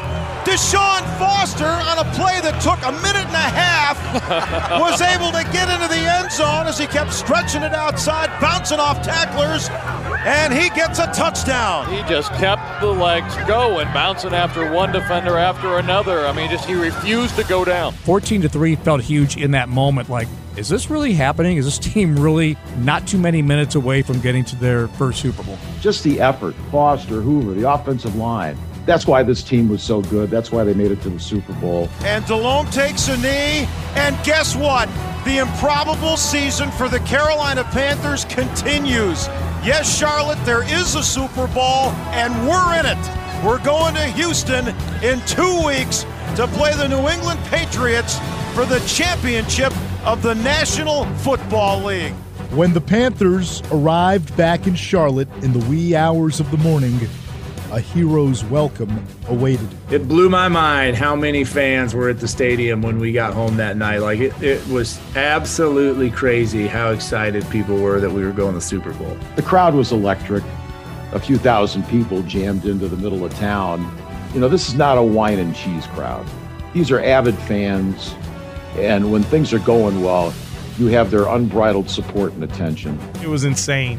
I never forget watching grown men cry, like Kevin Donnalley, and he knew that was probably his last year. But seeing him when we're going to take a knee, and just just seeing those emotions, and like uh, Kris Mangum, that draft seventh rounder, drafted here, still here, you know, was the in essence a backup tight end, getting an opportunity to start, and it was you know a, a cast off Ricky Proehl, nobody wanted him anymore, a little sawed off third round receiver that everybody thought was a special teamer, and Steve Smith you know, Stephen Davis. It, it just kind of one of those deals. And yeah, man, it was it was fabulous.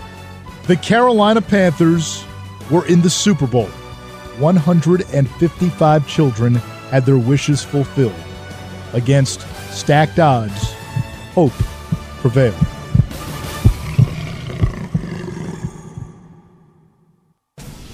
In their ninth season of existence, the Carolina Panthers had reached the doorstep of football El Dorado, the Super Bowl. The game would be played in Houston, Texas, and for rookie offensive tackle Jordan Gross, the Texas sized magnitude of the game was palpable. Each game in the in the playoffs, the media attention grows. So, like you know, regular season game, you got your local guys and maybe one national beat writer, whatever. As it goes on, by the time you get to the NFC Championship game, there's a lot more media every day at practice and all that stuff. Well, then when you're going to the Super Bowl, I mean, it's even you know twice or four times as much as it is for the NFC Championship game. All week at practice, there was tons of attention, and a lot of media requests independently for all of us from you know local radio, radio back home, whatever. And then you're trying to figure out the tickets and who's going to come to the game and all of those things. And it was it, I, I remember it being two weeks long. So when we were able to take off and head to head to Houston, it kind of felt like a relief because all right, we got all that uh, previous work done. Now we can focus on the game. The Panthers would face the AFC champion Patriots in Super Bowl 38. New England authored a 14 and 2 regular season, the best mark in the NFL. Head coach Bill Belichick was in his third season at the helm, and a 26 year old Tom Brady was in season four. Longtime Panthers broadcaster Jim Szoke. It was, you know, earlier in their run, obviously. They'd won one, but it's like they were not, you know, like the, the perennial champions at that point. So they were good, but they were not like over the top intimidating like they would become at that time, you know, Tom Brady had already won a Super Bowl, nowhere near the aura that he has, you know, now or later in his career. So you weren't as scared of Tom Brady, but you knew that that team and Belichick were just quite dynamic. They'd, they'd won two years earlier, and we knew it was going to be a tough matchup, but we, we felt confident that we could beat those guys. The fear factor with that New England team came from its defense.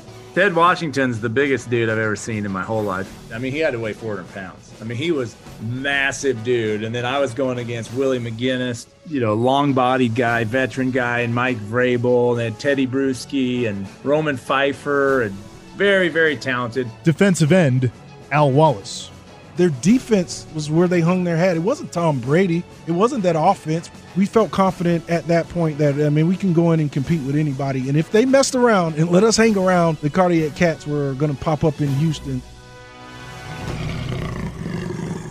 Hello, everybody, and welcome to Carolina Panther playoff football. We have reached the ultimate game. This is it. It doesn't get any bigger than this. And all the hype, all the hoopla leads to what will take place in front of us over the next three hours. The Carolina Panthers are in the Super Bowl. A good friend of mine, a coach in this league many years ago, said NFL stands for not for long. And trust me, the Panthers would agree with that because just two years ago, this team lost 15 in a row. And they were the worst team in the NFL. but just two years later, after John Fox was hired as head coach and instilled his system and his belief that this team could win, here they are in the ultimate championship game of any sport Super Bowl 38. For all the hype and hoopla of a Super Bowl, the game, at least early on, lacked helium. Sluggish, slow, no offense. Stephen Davis with the football, looking for a hole up the middle. Forget it. Especially from the Panthers side, they could not get anything going on the offensive side whatsoever. Delhomme in the pocket. No. Some heat. Sat. Down he goes. Delhomme in the pocket. Feeling some heat. Avoids one passer. No, going down man, we couldn't run the ball, we couldn't pass the ball. Uh, I just, it was tough, tough, tough sledding, and you know, definitely doubt would slip in because you're just going, man, I can't get anything going here. Davis with the football, trying to find a hole up the middle and not much running room there. Quick out to Steve Smith on the far side. Stiff arms, one tackler, but he's only able to get up to the line of scrimmage. Maybe one more, depends on the spot. Here's Delhomme in the pocket, rolls to his right, pumps one, scrambles in trouble. Nope, he avoids the sack, and now he's going to throw it away. And he was outside the pocket and then hammered to the turf by Ty Warren, number 94. No flag. And the Panthers again will have to punt the football, and no one's getting open. Frustrating. Those possessions, the first, it was absolutely frustrating. I was thinking about, dude, we got to go ahead and punt this ball out. If we don't do nothing else but punt, that's a win. My football eyes were going, oh man, just just don't make any mistakes, man, and live to play another day and get this ball out of territory. Draw play to Foster, bounces off one tackle, and then he's pushed back by the New England defense. And a gain of two yards, but that's all. It was a chess match. We weren't able to move the football. They weren't able to move the football. We were, you know, we did a little bit. They did a little bit. It just felt like we might get shut out.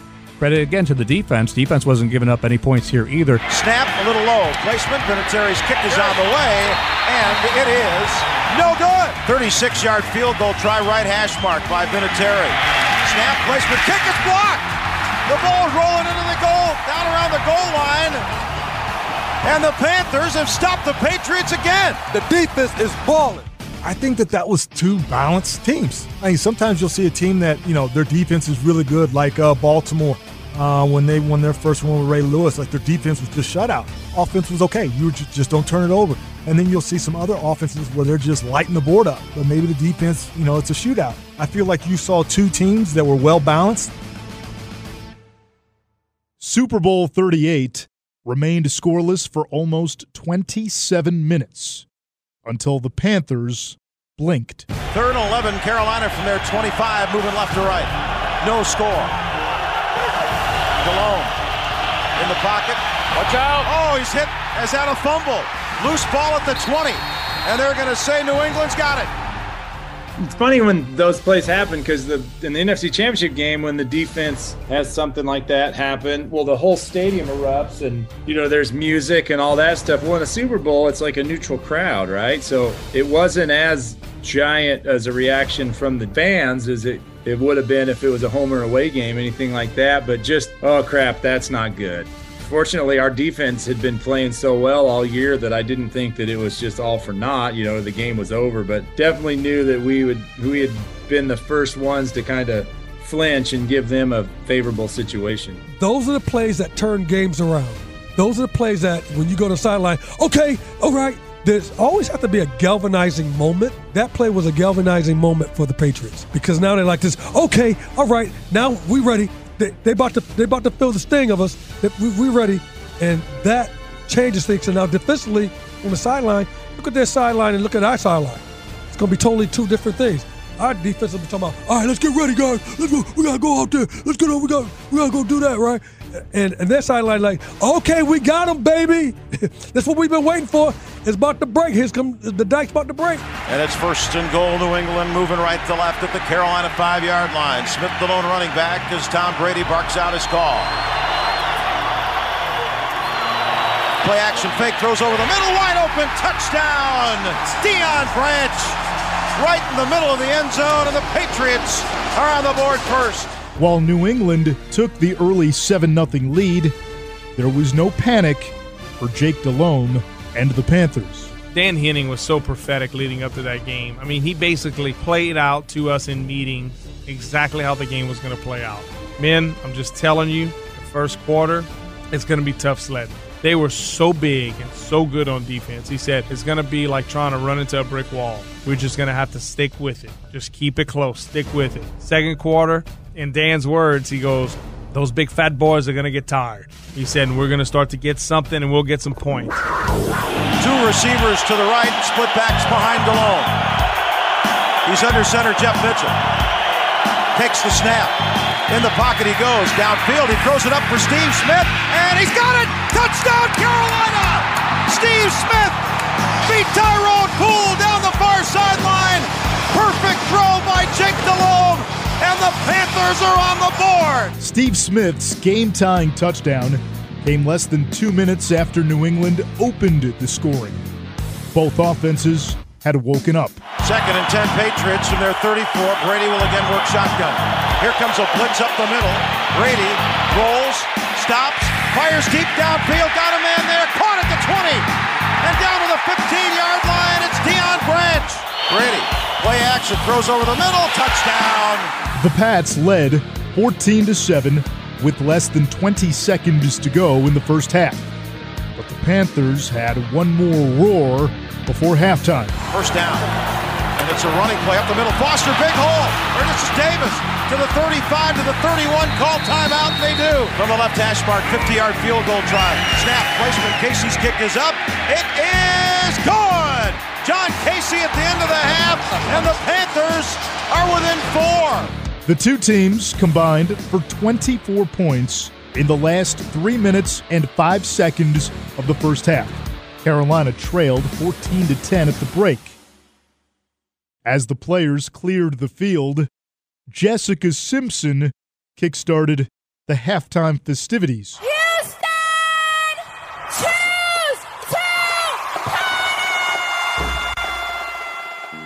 But Simpson had little to do with the next day's halftime headline. Janet's Super Bowl halftime performance made news around the world. The FCC received more than 500,000 complaints about that broadcast.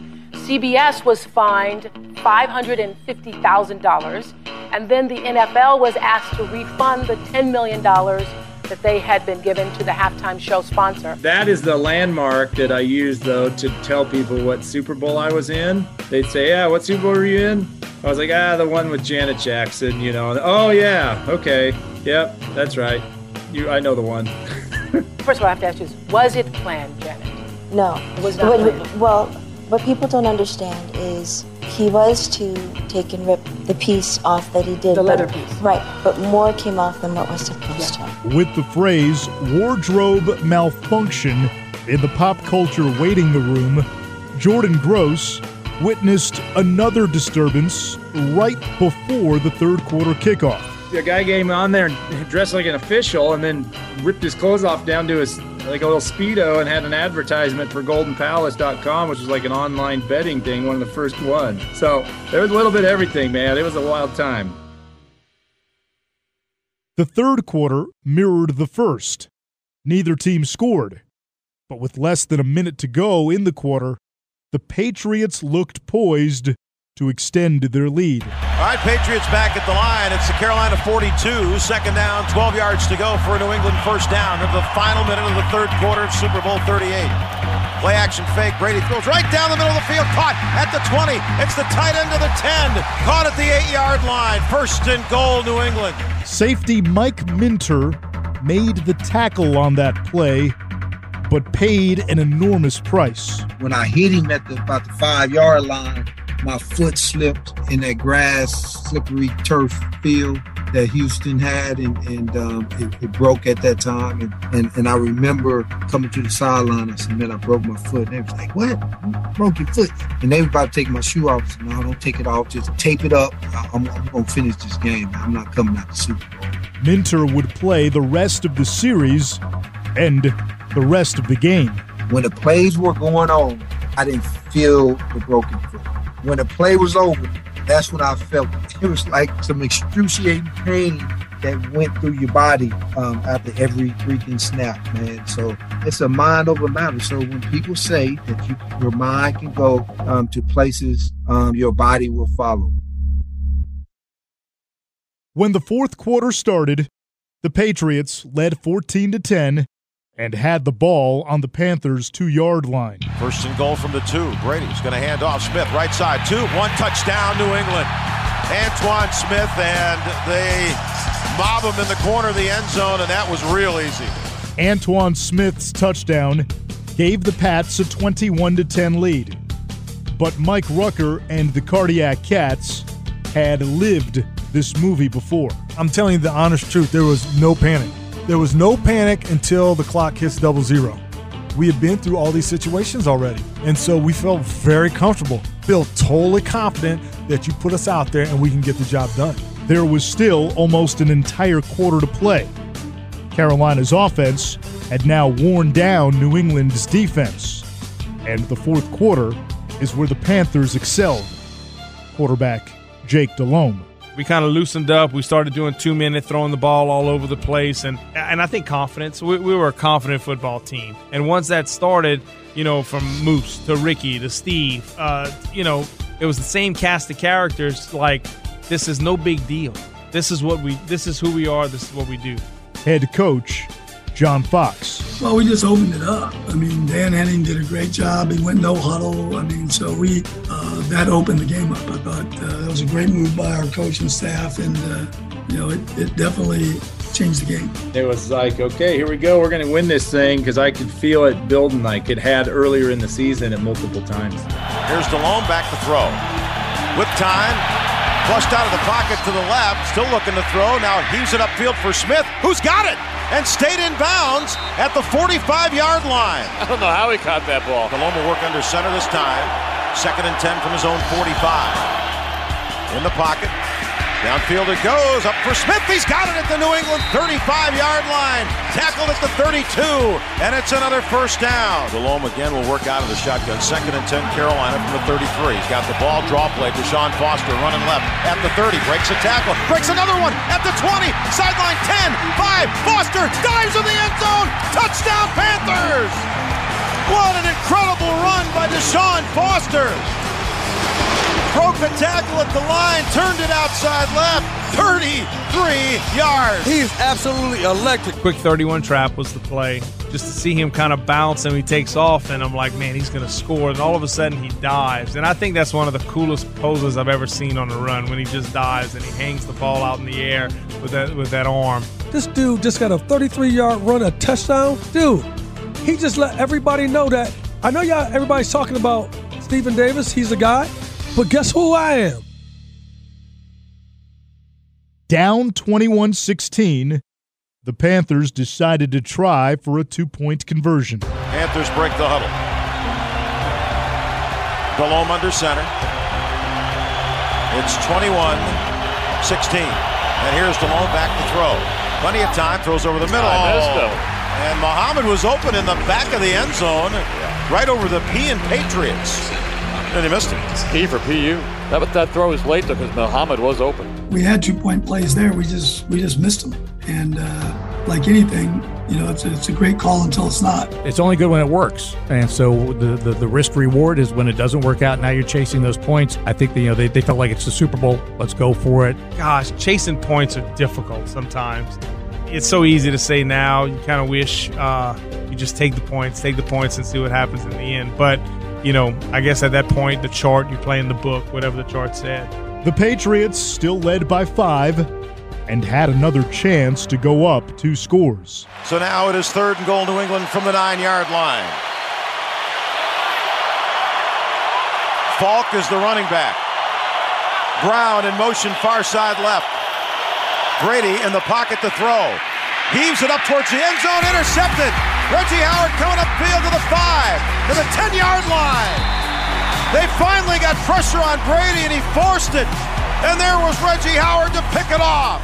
Shocking Tom threw a red zone interception. It was a bad play by him, which we don't see. And undrafted out of Memphis, Reggie Howard, former practice squad teammate of mine with the Saints. Um, so Reggie gets the pick, and here we are. We get another chance. They should go ahead and score, and they don't. They don't score, and then we get the ball. This is where the game changes. It's just something special about an interception because, like, you are actually taking the ball away. That's fun to get the sack, right? But when you're taking the ball away, there's very few feelings like that because we know that we're in this big game and that we're giving our offense a chance to put points on the board. Uh, big interception. That was, that was huge. That was huge. Four plays later, the Panthers stared at a third and 10 from their own 15 yard line. So a huge play here for the Carolina offense. And it's this type of play in the fourth quarter with their team down. Jake Delhomme has been making all year long. Foster has come in as the running back. Muhammad and Proehl are out wide, near side left. Steve Smith wide right. Here's the third and 10 call. Play action. Delhomme back to throw. Nobody open. Now sets up. Oh, Deep downfield for Muhammad. He's got it at the 30. He's to the 20. Stiff arms a tackler. Touchdown! Touchdown, Carolina! oh my goodness! 85 yards! Wow. See how easy it is? Muhsin Muhammad's 85 yard touchdown catch is still the longest touchdown reception in Super Bowl history. It gave the Panthers their first lead of the game. Carolina was seven minutes and six seconds from a Super Bowl win. You're feeling really confident at this point. The way you're putting points up on the board, you're feeling like New England's lost it. I mean, the Panthers have figured it out. Whatever it is they were doing in the first half, It's gone. The Panthers are exploiting them in the passing game. Uh, Carolina is back in this, and not only back in it, they're going to win this dang thing. I'm thinking we're going to win. We're going to win a Super Bowl. We were too good offensively and defensively.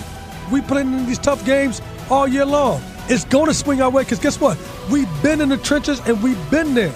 I thought we would win. I really did. Our defense was very, very good. Offensively, you know, we kind of felt like we were starting to get our groove. We had you know, good special teams. I was feeling pretty comfortable with where we were at. And as the season had gone on and so many overtime wins, I just didn't think that there was any way we were going to let this one get away from us. I mean, we're Cardiac Cats. We're going to win this game.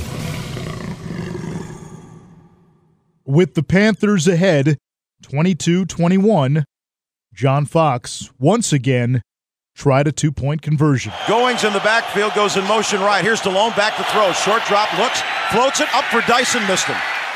When New England got the ball back, they turned to Tom Brady. Second and seven, Patriots in the Carolina 47. Brady has the snap from the shotgun, rolls to the near side right. He'll throw downfield, and it's caught. Breaking a tackle, and then out of bounds. David Givens. And New England has the ball at the Carolina 23 yard line. You talk about Jake Delhomme being clutch. Tom Brady invented that. I mean, it's just like eh, if he's known for anything, it's being a clutch performer, not only being one of the greatest of all times, but also part of that being winning games in the clutch, fourth quarter, overtime situations like that. He built that reputation in, in seasons and in games uh, like that one against the Panthers. Third down, Brady out of the shotgun. Rolling near side right. Steps up and throws, and it is caught at the five yard line. And stepping out of bounds at the three. Here they come. Ball just outside the one, second and goal. Brady play action back to throw over the middle. Touchdown, Patriots. New England tacked on a two point conversion to take a 29 22 lead with less than three minutes to go.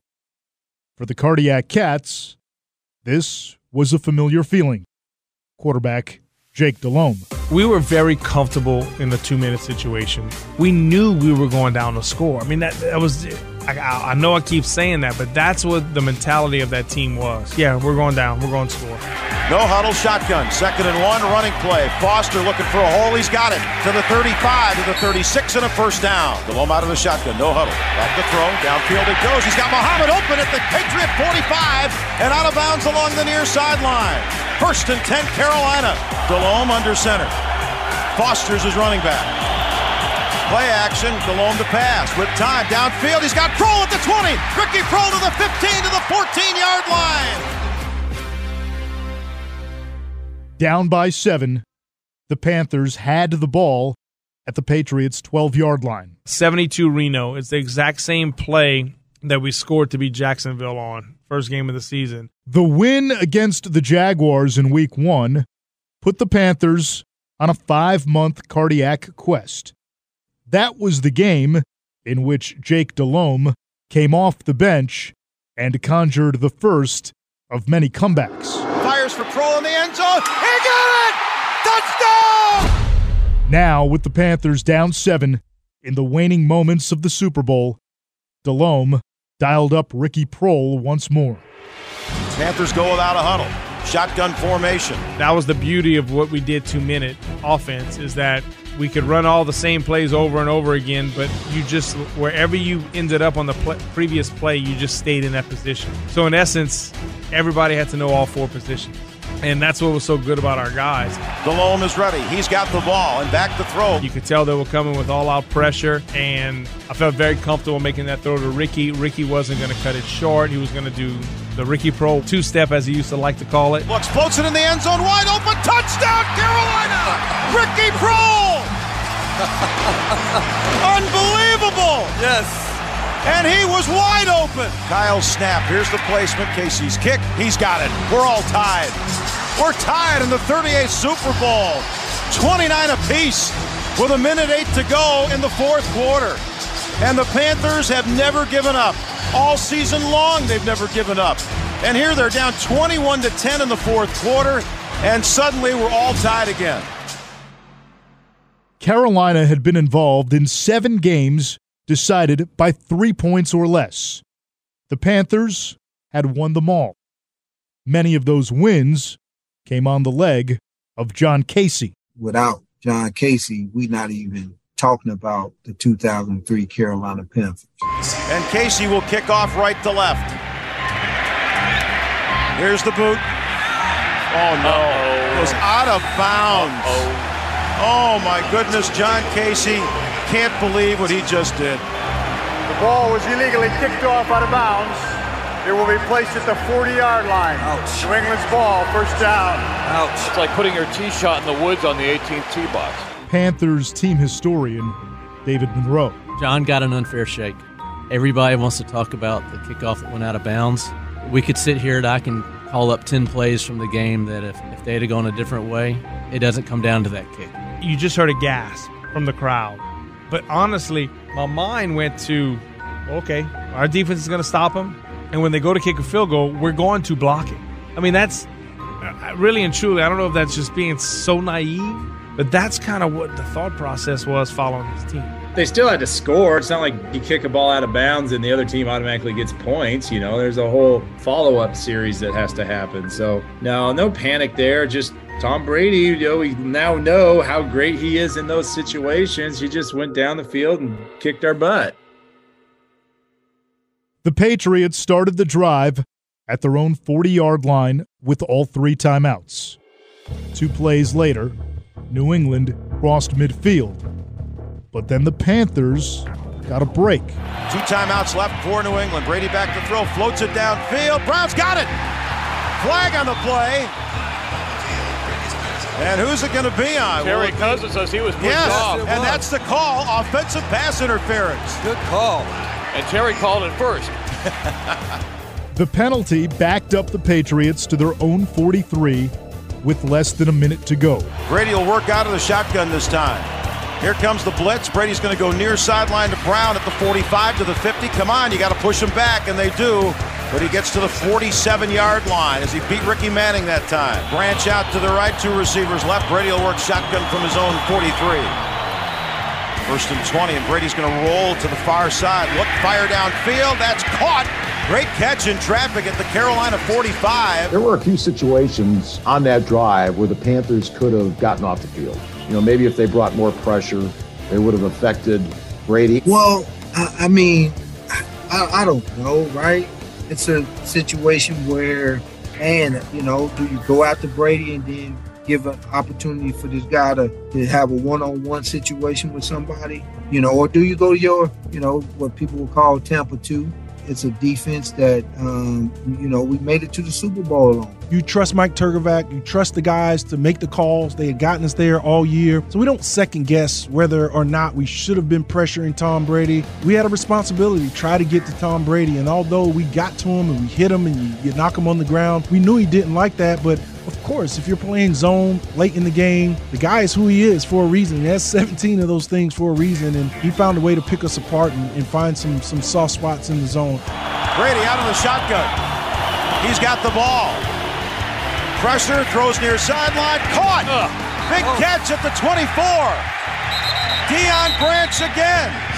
And New England with eight seconds left will call a timeout. Timeout, New England. That's their third and final timeout. Deion Branch's reception gave New England the ball at the Carolina 23 yard line. Mike Minter, playing with a broken foot, nearly broke up the pass. yeah, with a healthy foot, I'm breaking on that ball quicker, um, and um, definitely either picking that ball off because it, it felt like it was floating to me, um, and um, or um, knocking it down. So, yeah, I do. I think I think about that every day, man. To be honest with you, um, it's a, it's a thing where I'm saying, man, I think if I got a healthy foot, uh, man, I, I might be in the history books a different way. Dude, Mike never told me he was playing with a broken foot. You shouldn't even be in the picture with a broken foot. He read the play perfectly.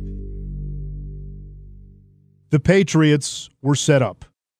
With nine seconds left and the game tied, Adam Vinatieri had a 41 yard field goal try. But he had already missed one kick, and the Panthers had blocked another. Oh, can we block another one? Snap. Placement. Kick is on the way by Vinatieri. Dead. Solid. Perfect. Four seconds left. And New England has the lead 32 to 29. He hit it. I'm telling you, you're going to think I'm insane. I looked at Steve and I, I went to him. I was like, hey, this is it. You're running it back. There's no question. Like, this is our, we're winning. Some We're like, we're winning. Yeah, Steve's going to run it back. Vinatieri ready to kick off from his 30, from left to right. Clock doesn't start until the ball's touched. High, deep, end over end. Rod Smart's coming out. Here's the last play. 10. Smart to the sideline. 20. Dropped at the 20, and it's over. And the New England Patriots have won the Super Bowl. What a valiant effort by the Carolina Panthers.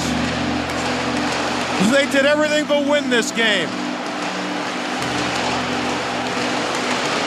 Trailing 21 to 10 in the fourth quarter. They actually had the lead 22 21.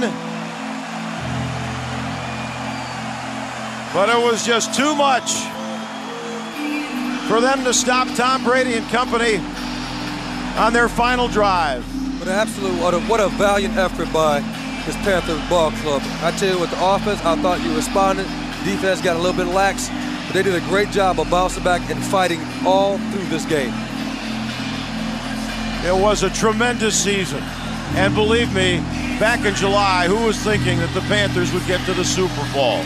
But they got here with a blue collar team, guys who left their egos at the door and were the epitome of what a team is in this league. No superstars, 53 guys who hung together all season long, and they lose by three in the biggest game of the year.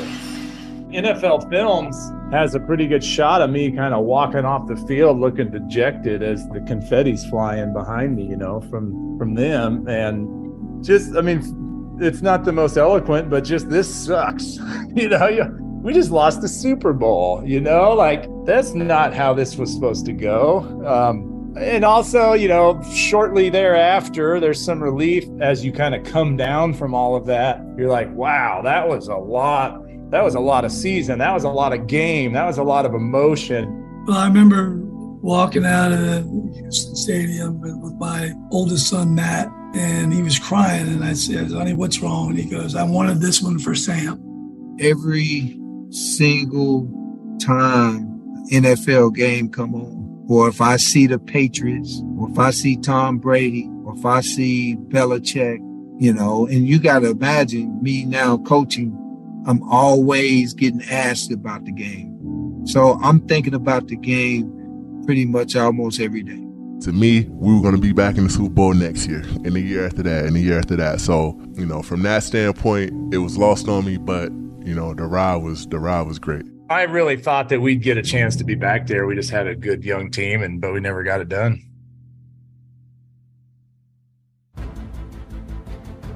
In Roger Kahn's classic, the Boys of Summer, the story of the 1950s Brooklyn Dodgers, there's a memorable line in the beginning.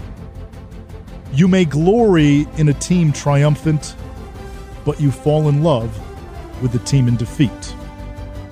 The Cardiac Cats ultimately came up one heartbeat short. There would be no name engraved on the Lombardi Trophy. Instead, the Panthers etched their names in the hearts of a city and its fans.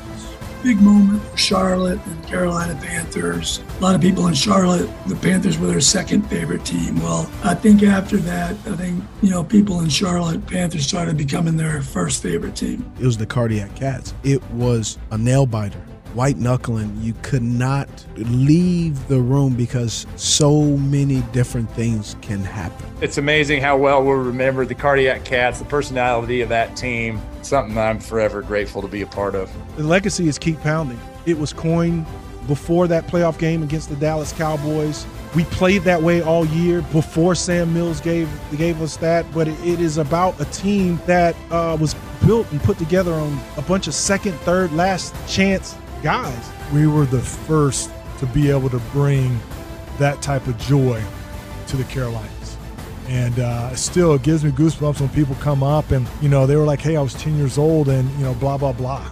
You know, to me, that's what the sport's about. For me to tell my stories and for them to also tell me their stories. Because I want to know what they were doing. How did they see that? How did they see that play?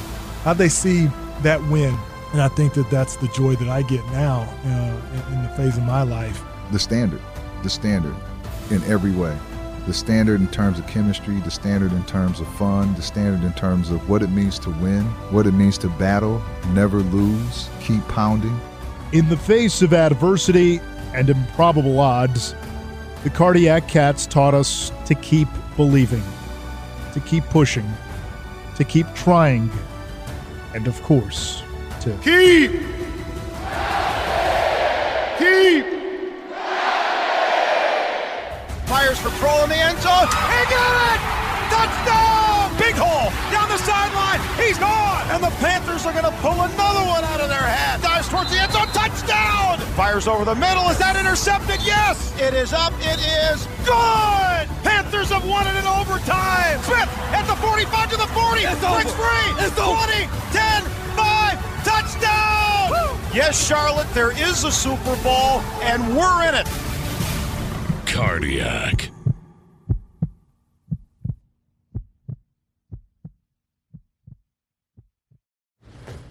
You never want to find yourself out on the water fishing without the essentials. So it's best to always pack a Columbia PFG Solar Stream Elite hoodie to protect against the sun. I mean, it provides great protection and it's really breathable so you don't get hot. That's a win-win. Columbia PFG has a lot of great gear, so before you head out on the water, head over to Columbia.com slash PFG to shop their performance fishing gear. You're a growing business, which means you need every spare hour you can find. That's why the most successful growing businesses are working together in Slack.